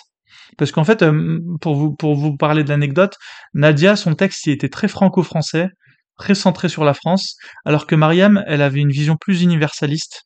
Euh, donc voilà. Euh, je pense pas que c'est un choix qu'elles avaient fait de manière consciente. Je pense que c'est simplement leur nature. Voilà. Je pense que Nadia, elle est, elle connaît énormément la France, la laïcité à la française, et forcément ça, ça, ça en est. Mais après, elle avait un avantage peut-être sur euh, Marianne, mais c'est vraiment mon point de vue. Euh, comme c'est une réalisatrice, elle sait rédiger des textes, dans le sens elle sait les rendre très vivants, et je trouve que son manifeste a vraiment de la gueule. Alors que Marianne, elle, avait beaucoup d'idées. Par exemple, c'est Marianne Namazi qui a eu l'idée de d'intégrer au manifeste l'idée que c'était les 75e an- la 75e année de la rédaction des de la charte des euh, des droits humains. Voilà, euh, des petites choses comme ça. Enfin, par contre, le défaut du coup, c'est que le texte en français, je trouve qu'il a vraiment de la gueule. Euh, par contre, la version anglaise, ce n'est qu'une traduction de ce texte en français, et je pense que ça perd un peu de, de son énergie. Mais malheureusement, euh, euh, faire un texte en, anglais, euh, enfin reprendre intégralement un texte en anglais, euh, ça aurait été trop compliqué. euh, voilà. Malheureusement, la, voilà, la version anglaise, euh, je pense qu'elle est à revoir dans le sens, euh, pas dans son contenu en fait, mais plus dans son rythme. Et là, il faudrait peut-être, je sais pas, peut-être un traducteur professionnel, quelqu'un qui prenne le temps euh, de le faire. Donc, moi, j'aurais vraiment deux axes d'amélioration à dégager pour une prochaine conférence. C'est une, une meilleure gestion des bénévoles, dans le sens euh, avoir une équipe beaucoup plus large, parce que là, on était 20, mais c'était vraiment juste. hein. Euh, peut-être avoir 30 bénévoles, donc en fait, on va dire 40 promesses ou 50 promesses de bénévolat, mais avec euh, vraiment une mission précise et, euh, et que les chaque bénévole sache ce qu'il a à faire de manière précise. Maintenant qu'on sait, voilà. Si vous voulez, si vous écoutez mon épisode plus tard, si vous voulez entrer en contact avec moi, envoyez-moi un email sur apostaislamgmail.com, apostaislam@gmail.com et je serai content de vous aider à monter votre propre conférence. Euh, ou alors si vous voulez nous aider à monter celle-là, euh, euh, la prochaine, parce que en fait ça a été un tel succès. Ah oui, il faut parce que j'ai l'impression de relever tous les axes d'amélioration, mais les retours ont été très très positifs, que ça soit au niveau des invités. Je pense que tous les problèmes qu'on a eu le jour de la conférence ne se sont pas trop vus. au- Pour les invités, je pense que ça a été un, beau succès, un beau spectacle. Les conférenciers sont très satisfaits. Malheureusement, ils auraient bien aimé tous euh, parler un peu plus longtemps, ça c'est normal. Euh, je pense que il y a des, y a certains conférenciers, il y a certains tiers qui ont qui ont mangé le temps de discussion des autres. Euh, et ça, il, bah, il faudra gérer ça la prochaine fois. Vraiment, euh, comment créer la dream team des conférenciers, ça c'est quelque chose qui peut s'affiner au fur et à mesure des années pour rendre vraiment à la fois pour les conférenciers l'expérience agréable et à la fois pour le public euh, une expérience fluide. Après, euh, il y avait aussi la gestion du, des pauses, des, temps de respiration. Je pense que ça a été beaucoup trop dense. Euh, je pense que le premier jour, il aurait mieux fallu qu'on dégage un budget pour que pour proposer à tous ceux qui le voulaient de prendre un café le matin dans un dans un bar qu'on aurait privatisé. Euh, pourquoi pas dans le restaurant Le Trumilou euh, le midi Alors le Trumilou, ça a été notre restaurant. Ils peuvent accueillir 50 personnes. Je trouve que le rapport qualité-prix était, était excellent. Et je trouve, et je pense qu'ils avaient, ils ont personne le matin. Je pense c'est un restaurant qui propose plutôt le déjeuner et le dîner. Et le Trumilou, c'est à deux pas de l'hôtel de ville. Et je vous le conseille, euh, si vous voulez organiser une conférence à l'hôtel de ville, allez au Trumilou. Je vous parlerai pas du resto qu'on a eu le soir. Je, je l'ai trouvé moins bien. Donc, je vais pas le nommer parce que ils, ils m'ont rien fait. C'est juste que j'ai trouvé ça trop petit. Mais je vais vous conseiller quand même le Trumilou pour le midi. Et, euh, pourquoi pas euh, le Trumilou, on aurait peut-être dû proposer le petit déj aux conférenciers le matin. Et je pense que ça aurait, euh, augmenté l'expérience pour les conférenciers. Ça aurait aussi augmenté euh, l'expérience peut-être pour tous les gens du autour des conférenciers, leur- leur- leurs invités à eux. Hein. Je parle pas de- du public. Hein. Le public le matin n'avait pas de. Le public le matin, on aurait simplement dû lui proposer de venir à 10 heures parce que là, on avait un rendez-vous à 9 heures. Je trouve que c'était un peu tôt. Et en plus, le problème des rendez-vous trop tôt, un premier jour de conférence, c'est qu'il faut tout mettre en place en fait le premier jour de la conférence. Et nous, je vais vous donner une anecdote, une galère qu'on a eue, c'est que la mairie de Paris devait ouvrir euh, euh, à 6 heures du matin euh, pour notre pour nos équipes techniques et euh, il y a eu un couac en fait dans l'organisation et en fait ils n'ont pu euh, les gens sont arrivés à 8 heures. Est-ce que vous pouvez imaginer qu'en en une heure l'équipe technique a réussi à se mettre en place là où ils étaient censés avoir 3 heures? Donc ça c'est le genre de galère qu'on aurait eu le matin. Maintenant si on avait commencé la conférence à 10 heures, eh ben alors certes ça n'aurait pas enlevé le fait que la mairie bah ils nous ont enfin il y a eu un, un dysfonctionnement mais je veux dire ça aurait donné deux heures à l'équipe technique de se mettre en place euh, au lieu de bah, la seule heure qu'ils ont eu quoi alors ils ont fait du super boulot je pense qu'on a eu un quart d'heure de retard au final mais franchement euh, je leur en veux pas parce que tout mettre en place en une heure, vous pouvez pas vous rendre compte. Moi, j'ai vu, hein, euh, c'est pas juste allumer une caméra. Hein. Il y avait des tas de câbles à brancher, des tas de choses à sécuriser, et euh, il faut, trois bonnes heures aux équipes techniques pour se préparer. Et, euh, ce, quoi, nous, on pouvait pas, pouvait pas l'anticiper dans le sens où on avait un accord de la mairie d'ouvrir à 6 heures du matin. C'est ça que je veux vous dire. C'est que des fois, il faut même anticiper euh, que même les promesses ne vont pas être tenues en fait. Et pour et la meilleure manière de l'anticiper, c'est malheureusement de bah, d'aller euh, de proposer à des du service privé en fait de, de s'occuper de vous un petit peu. Et là, par exemple, on aurait mieux fait de, de faire un peu comme un, un, un débrief, enfin initial de la conférence, mais au café le, enfin au, au restaurant Le Trémilou, proposer un café là-bas, ça aurait fait un moment, je pense, très agréable et très sympa à tout le monde. Euh, parce que là, ce qui s'est passé, du coup, c'est on était déjà dans le rush, on était en retard. Moi, du coup, j'avais pas vraiment, j'ai pas eu le temps de faire un espèce de débrief intégral avec tous les bénévoles. Moi, j'aurais préféré euh, que, en fait, pendant que tous les conférenciers soient au Tremilou euh, à prendre leur café, euh, parce que nous, on avait un, espace café, évidemment, à la conférence, mais j'aurais bien aimé qu'en fait on fasse une espèce de réunion café avec mes bénévoles sur le lieu de la conférence pendant que tous les l'équipe technique s'affairait à préparer la technique. Et euh, voilà. Comme ça on aurait eu euh, et là et là comme tout était dans le rush j'ai même pas eu le temps en fait de prendre tous les bénévoles à, euh, une heure avant et de leur dire toi tu fais ça toi tu fais ça. Toi ça va se passer comme ci. Toi ça va ça va se passer comme ça. Est-ce que tu as des questions? Oui non là tout s'est fait dans le rush. Voilà euh, je voulais aussi vous parler d'un élément essentiel. Moi, ça m'avait totalement euh, échappé, mais il, vous faut vraiment une maîtresse de cérémonie pour une conférence.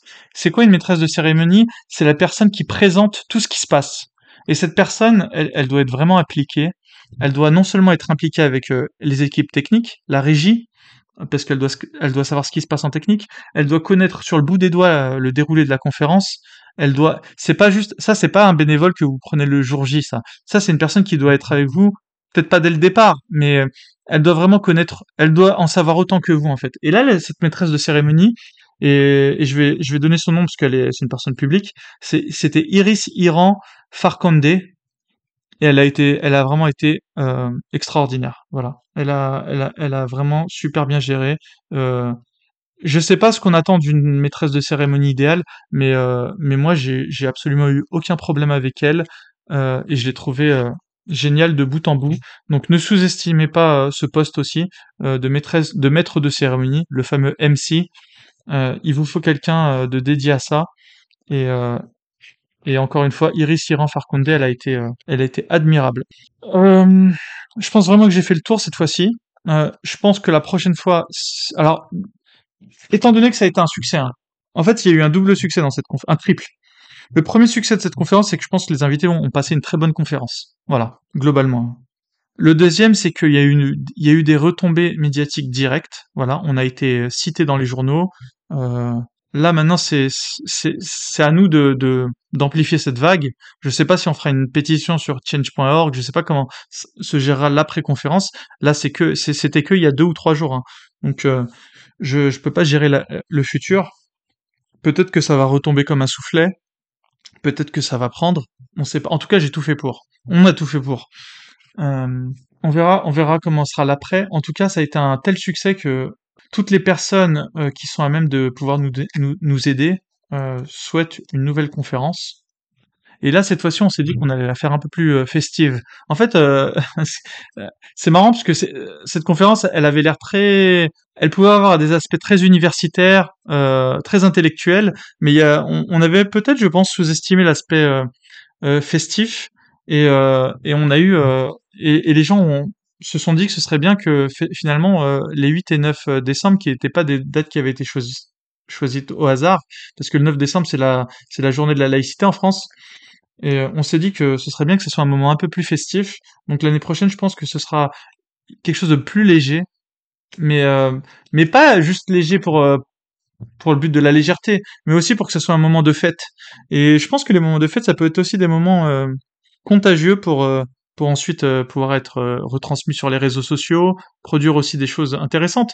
on a on a l'équipe de tournage de des femmes euh, qui se sont déplacés. Alors, je sais pas si les femmes ça existe encore, mais en tout cas, euh, on a on a Ina Shevchenko qui, qui est venue avec son équipe de tournage et elles ont, elles ont tourné le moment où il y a eu euh, des moments festifs. Elles vont en faire un documentaire. Après, il y a aussi, on a, on a un coup de chance, c'est que Nadia Elfani est réalisatrice. Donc on aura, on aura un joli documentaire de toute cette conférence qui arrivera dans quelques semaines ou dans quelques mois. Et c'est pas juste, voilà, on n'aura pas juste bêtement euh, des rushs euh, de vidéos publiées sur Internet. Euh, on aura un vrai, un, vrai travail de montage fait, et ça c'est aussi une chance. Donc voilà. Euh, si vous voulez euh, plus de, détails, bah, envoyez-moi encore une fois un email. Une conférence, c'est faisable. Euh, une conférence internationale avec des retombées, c'est jouable. Ça vous coûtera juste beaucoup d'énergie. un réseau aussi qu'il faut avoir en amont. Mais en, échange, ça va vous donner beaucoup de souvenirs, une expérience, voilà, de, intellectuellement, euh, moi j'ai mon cerveau qui a qui a été sollicité à 100% pendant des jours et des jours. Donc c'est très intéressant, ça vous fait sortir de votre zone de confort. Et euh, pour terminer, je voilà, euh, je, tiens à, passer quelques minutes pour pour remercier mais nominativement tous les tous les bénévoles parce que je pense qu'ils n'ont pas été suffisamment mis en valeur pendant la conférence et moi ça me coûte rien de, de prendre quelques minutes pour les remercier individuellement. Je vais les, je vais les remercier euh, soit sous terme de pseudo ou soit donner leur prénom parce que peut-être que tout le monde n'a pas envie d'être euh, nommé euh, nominativement. Et je vais, je vais vous, je vais peut-être vous donner une anecdote sur chacun des, des bénévoles. Donc c'est peut-être là où vous pouvez me quitter si, si, si, vous ne l'avez pas déjà fait, parce que cette fois-ci ça va être un peu plus personnel, on va dire, mais je, tiens quand même à prendre le temps de le faire. Alors, je vais pas forcément remercier dans l'ordre d'importance que les gens ont eu. Euh, j'ai dressé juste la liste donc il y a une vingtaine de bénévoles à remercier et puis je vais je vais vous dire euh, en quoi ils m'ont aidé et puis c'est aussi pour que si vous puissiez écouter, vous puissiez comprendre euh, quel bénévole, comment est-ce qu'il peut vous aider ou ne pas vous aider, enfin etc. Donc la personne que la première personne que je veux remercier c'est Celo parce que Celo il a été disponible tout au, tout au long de l'année avec moi. À chaque fois que j'avais un souci, il me le débloquait vraiment ça a été euh, une oreille euh, attentive et j'ai vraiment senti euh, l'implication de son côté. Donc ça a été plus qu'un simple bénévole, hein. ça a été vraiment un bras droit tout, tout au long de l'année. Et pendant la conférence, il a énormément pris sur lui. Il m'a, je l'ai entre guillemets symboliquement désigné responsable des bénévoles le deuxième jour. le premier jour, c'était au Brazor que je vais maintenant remercier. Donc au Brazor, je l'avais désigné responsable entre guillemets des bénévoles le premier jour. Il n'était malheureusement que très peu disponible le deuxième. Et pareil, euh, au Browser, il a toujours, euh, c'est quelqu'un sur qui j'ai toujours pu compter. C'est lui qui gère euh, les IRL avec les apostats, donc c'est une personne de confiance. il est très présent aussi bah, dans dans la galaxie bah, de l'apostasphère et, et c'est vraiment quelqu'un sur qui j'ai pu compter. En plus, il a il a ce truc que j'ai jamais eu vraiment l'impression pendant les deux jours de, de le déranger. j'ai vraiment senti qu'il faisait les choses de bon cœur, qu'il était proactif. Euh, donc voilà. Euh, Dell euh, était là aussi, et il me semble que Dell était pas dispo le premier jour, ou alors était très discret, je sais plus. En tout cas, le deuxième jour, il était là et il a, il a participé à un poste assez ingrat en fait. Il était là pour distribuer les casques et, et il l'a fait avec avec sa gentillesse habituelle. Il m'a aussi donné quelques précieux conseils, dont un que je vais vous énoncer, qui est quand que dans une association, euh, les bénévoles sont une ressource précieuse. Et voilà. Et je, me souviendrai toujours de ce conseil, parce que c'est vrai que les bénévoles ont été assez malmenés. grâce à me, je me rends compte qu'à l'avenir, il est de la responsabilité de la personne qui organise de protéger les bénévoles un maximum. Donc, euh, soit avoir des capacités humaines, soit de déléguer dès le départ euh, la gestion des bénévoles euh, à une personne qui saura être un peu le, le responsable des ressources humaines. Comme quoi, hein, finalement, une association, c'est un peu comme une entreprise. Et, un, et je me suis rendu compte, du coup, avec euh, l'organisation, qu'un responsable des ressources humaines, c'est, ça doit être la personne qui protège l'ensemble des employés de la, on va dire, de, des événements qui peuvent leur tomber dessus, quoi. Des difficultés qu'ils peuvent avoir. Ensuite, je voulais euh, citer euh, Myriam, de toute façon, je vais tous les citer. Mimi, euh, notre Belge adorée. Déjà, elle a, eu la gentillesse de venir de Belgique. elle était là le deuxième jour et elle aussi, elle a eu, elle a été adorable. Elle est restée à un poste très ingrat, toujours celui des des personnes qui, qui donnaient les, les casques de traduction. Il y a eu également Farl, Farl qui, qui a été qui a été là aussi tout, tout au long de l'année, qui, voilà, avec qui j'ai beaucoup discuté. Euh, Farl, c'est lui qui a motivé euh, l'irréductible athée à venir. Et ça, c'était super cool de sa part, euh, de, à Farl. Alors, je pense que ça faisait plaisir à, Farl de voir euh, l'irréductible athée en, en, vrai. Mais, mais même moi, en fait, ça m'a fait plaisir de voir que dans les invités, il y avait quelques personnes prestigieuses. Et moi-même, ça m'a donné un boost de motivation. Voilà. Et puis en plus, franchement, l'irréductible athée et Assermandax, euh, humainement, ils sont super sympas. Euh, voilà, j'ai quelques scènes où, où à deux contre un, ils, ils me charriaient, ils me chambraient et, et c'était, c'était, c'était vraiment cool, quoi, de les voir euh, euh, en dehors du contexte de YouTube et de les voir interagir et, et je pense pas qu'ils sont potes dans la vraie vie, mais mais euh, mais eux-mêmes humainement, ils ont senti que j'avais pas besoin de, de, stress ou de, enfin, je sais pas moi, mais en tout cas, ils ont, moi, moi, j'aime bien me faire chambrer en fait. Euh, je trouve, je trouve, euh, je, suis de ceux qui pensent que l'humour, euh, bah, c'est important, mais je veux dire aussi où c'est important d'apprécier l'humour. Euh, et donc, merci à Farl d'avoir motivé Irréductible à venir, même si je pense qu'Irréductible était, était content de venir et euh, était légitime euh, et voilà il, il, était là pour une bonne raison voilà. Il, était pas juste là parce que Farl lui l'a motivé à venir. Et puis moi-même euh, irréductible je, je, je, je, lui avais parlé il me connaissait quand même de loin. Donc voilà. Il y a Laurent. Laurent en fait c'est un alors ça fait partie des gens que je pense qu'il faut il faut compter là-dessus. Il y a un peu ces gens qui sont un peu des bénévoles surprises entre guillemets. C'est des gens vous sentez ils ont le potentiel d'être bénévoles parce que je dis pas qu'ils sont là ils sont là par hasard mais où vous sentez qu'il y a une ouverture à les faire euh, devenir un bénévole. Et Laurent, je pense pas qu'il était venu pour faire du bénévolat, mais il s'est retrouvé un peu contraint par la force des choses et par euh, le fait que j'étais hyper stressé et que je devais euh, trouver des fois des solutions. bah Laurent, il a été sympa, il, il nous a aidé quelques heures, même plusieurs heures, à faire des postes assez ingrats comme celui de l'accueil des invités et je le remercie pour ça. Laurent, il est à DAC. Alors DAC, c'est une association, l'association euh, dont fait partie euh, du coup Farl aussi, et Cyril euh, dont je vais parler après. Et c'est une association donc qui s'appelle Droit au corps, et c'est une association qui lutte contre les mutilations sexuelles, mais surtout contre la circoncision en particulier. Donc c'est c'est une, aussi une association qui est présente. Et je, je pense qu'ils auraient aimé plus interagir avec le public et, et, parler plus de leur assaut. Bon, ça a pas. J'espère que le simple fait de distribuer des flyers, ça a été suffisant pour eux. Mais je pense qu'il y a aussi euh, à l'avenir euh, des choses à faire avec d'autres associations comme DAC. Je sais pas, par exemple, euh, DAC, ils auraient pu sponsoriser, je sais pas moi, l'achat de quelques petits. Par exemple, les cordons des conférenciers, ça aurait pu être financé par DAC. Ils auraient pu mettre leur logo dessus. Et comme ça, les gens se seraient dit ah c'est quoi cette confé enfin c'est quoi cet assaut euh, qui s'appelle DAC euh, Pourquoi est-ce que nos cordons ils sont comme ça? Et puis nous, on aurait pu ouvrir le sujet en disant, bah voilà, c'est cette association droit au corps.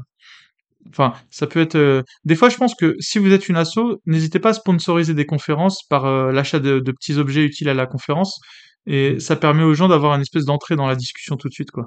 Plutôt que d'avoir des prospectus posés sur la table ça, c'est un peu aride quoi.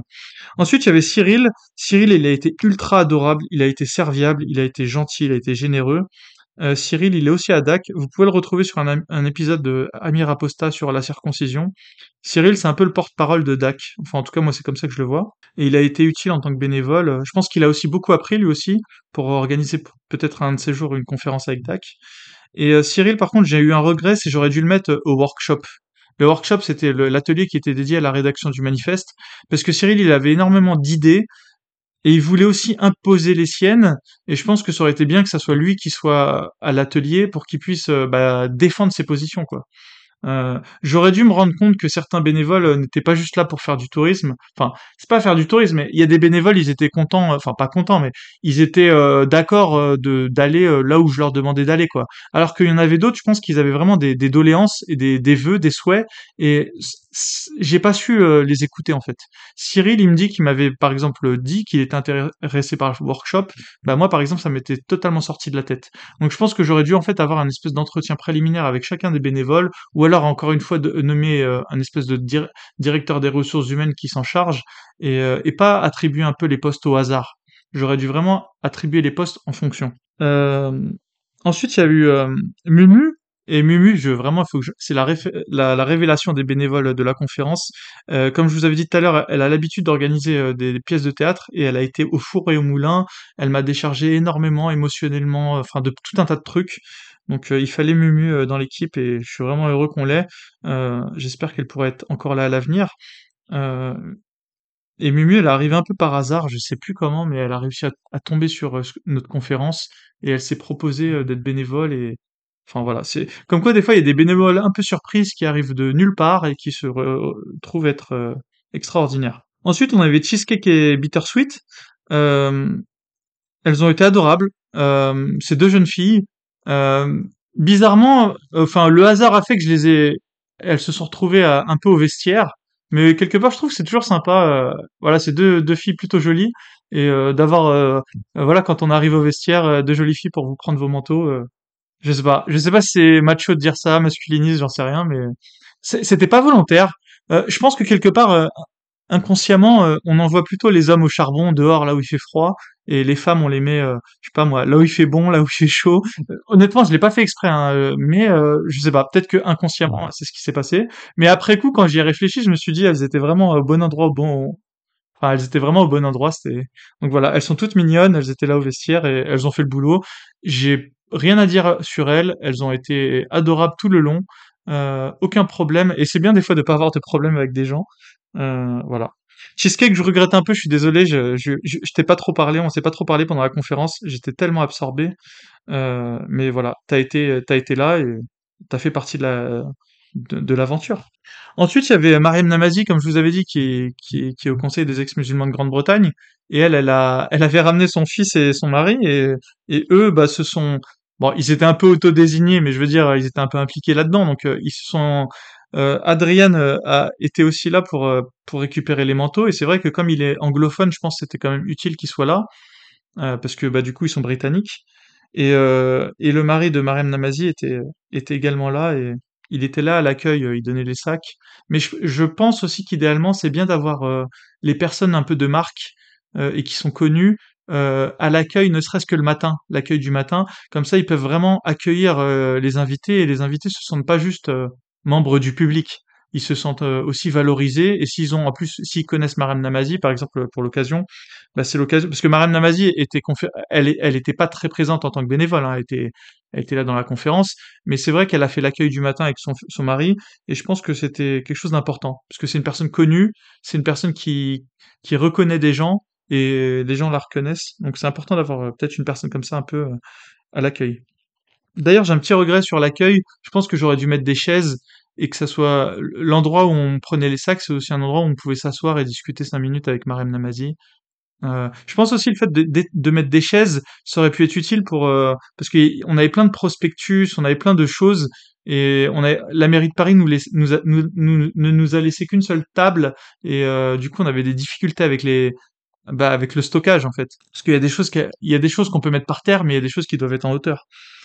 Euh, je remercie aussi Larave qui qui nous a aidé au niveau de la sécurité. J'en dirai pas plus, mais il a été serviable. Il a fait, enfin, il a fait tout ce qu'on qu'on lui a dit sans, sans sans rien dire. Il était voilà, il était là, il était présent, euh, discret toujours euh, Larave, mais euh, mais efficace. Après il y a Samy, mon mon fidèle trésorier de Melp, l'association qui n'a pas encore ouvert son compte bancaire, mais en tout cas Samy est là.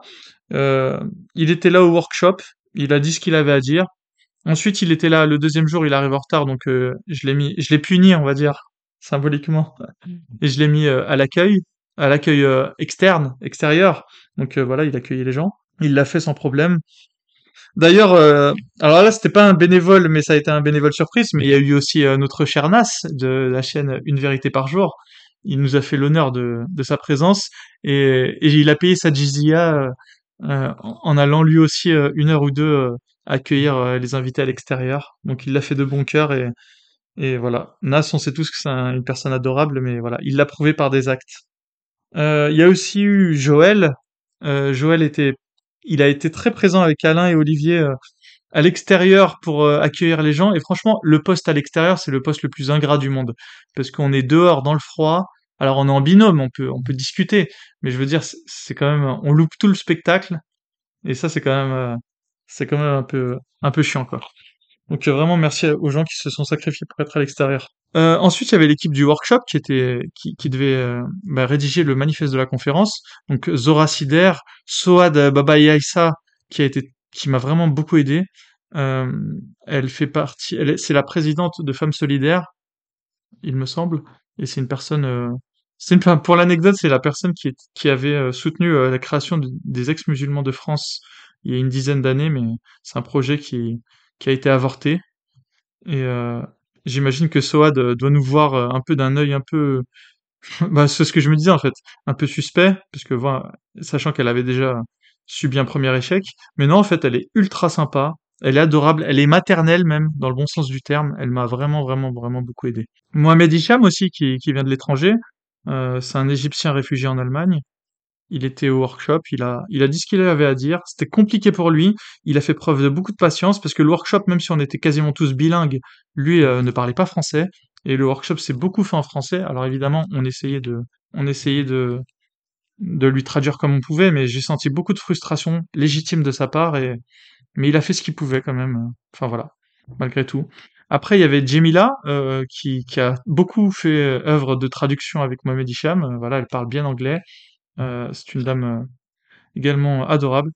Il y a eu Patrice euh, Meignier, je sais plus si c'est Patrice, en tout cas il y a eu, et lui il est responsable, il me semble, d'une loge avec Jean Jamani. En tout cas, ces deux personnes ont, également beaucoup aidé à la rédaction du manifeste. Et, puis elles ont pris beaucoup de temps et de sérieux pour le faire aussi.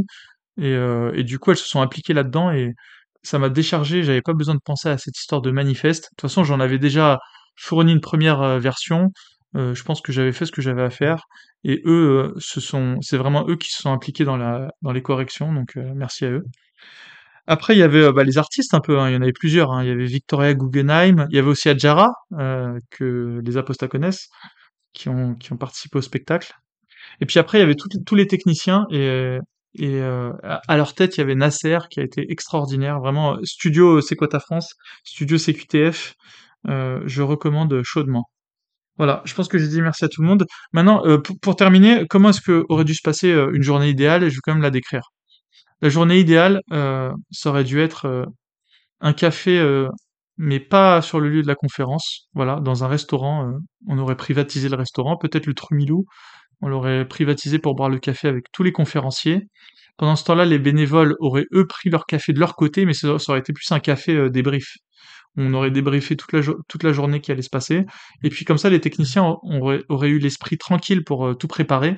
Parce que c'est pas facile de, tout préparer au milieu de, des gens qui arrivent. Ensuite, euh, on aurait dû avoir peut-être euh, une ou deux heures, plutôt deux heures de, conférence. Et ensuite, avant l'heure de déjeuner, on aurait dû avoir un espèce de spectacle d'une heure, un intermède musical. Et ensuite, tout le monde serait allé au restaurant. Et euh, mais une belle pause de restaurant, pas une espèce de pause restaurant qu'on a eu comme là, euh, qui a duré trois quarts d'heure, mais plutôt une belle pause de restaurant de deux heures. Et pendant ce temps-là, en parallèle, les bénévoles auraient pu avoir euh, un une vraie pause déjeuner aussi, mais une pause déjeuner qui, aurait permis aussi de remettre les pendules à l'heure, de qui fait quoi. Toujours pareil, allier plaisir et, et travail. Et, les deux peuvent aller de pair. Et en plus, les bénévoles, à ce moment-là, on aurait pu aussi inviter bah, les, quelques personnes qui n'étaient pas conférencières mais des invités de marque du style euh, je pense que voilà euh, euh, Mandax de la Tronchambier et Réductible AT pour garder leurs exemples ils auraient été les bienvenus au cours du repas.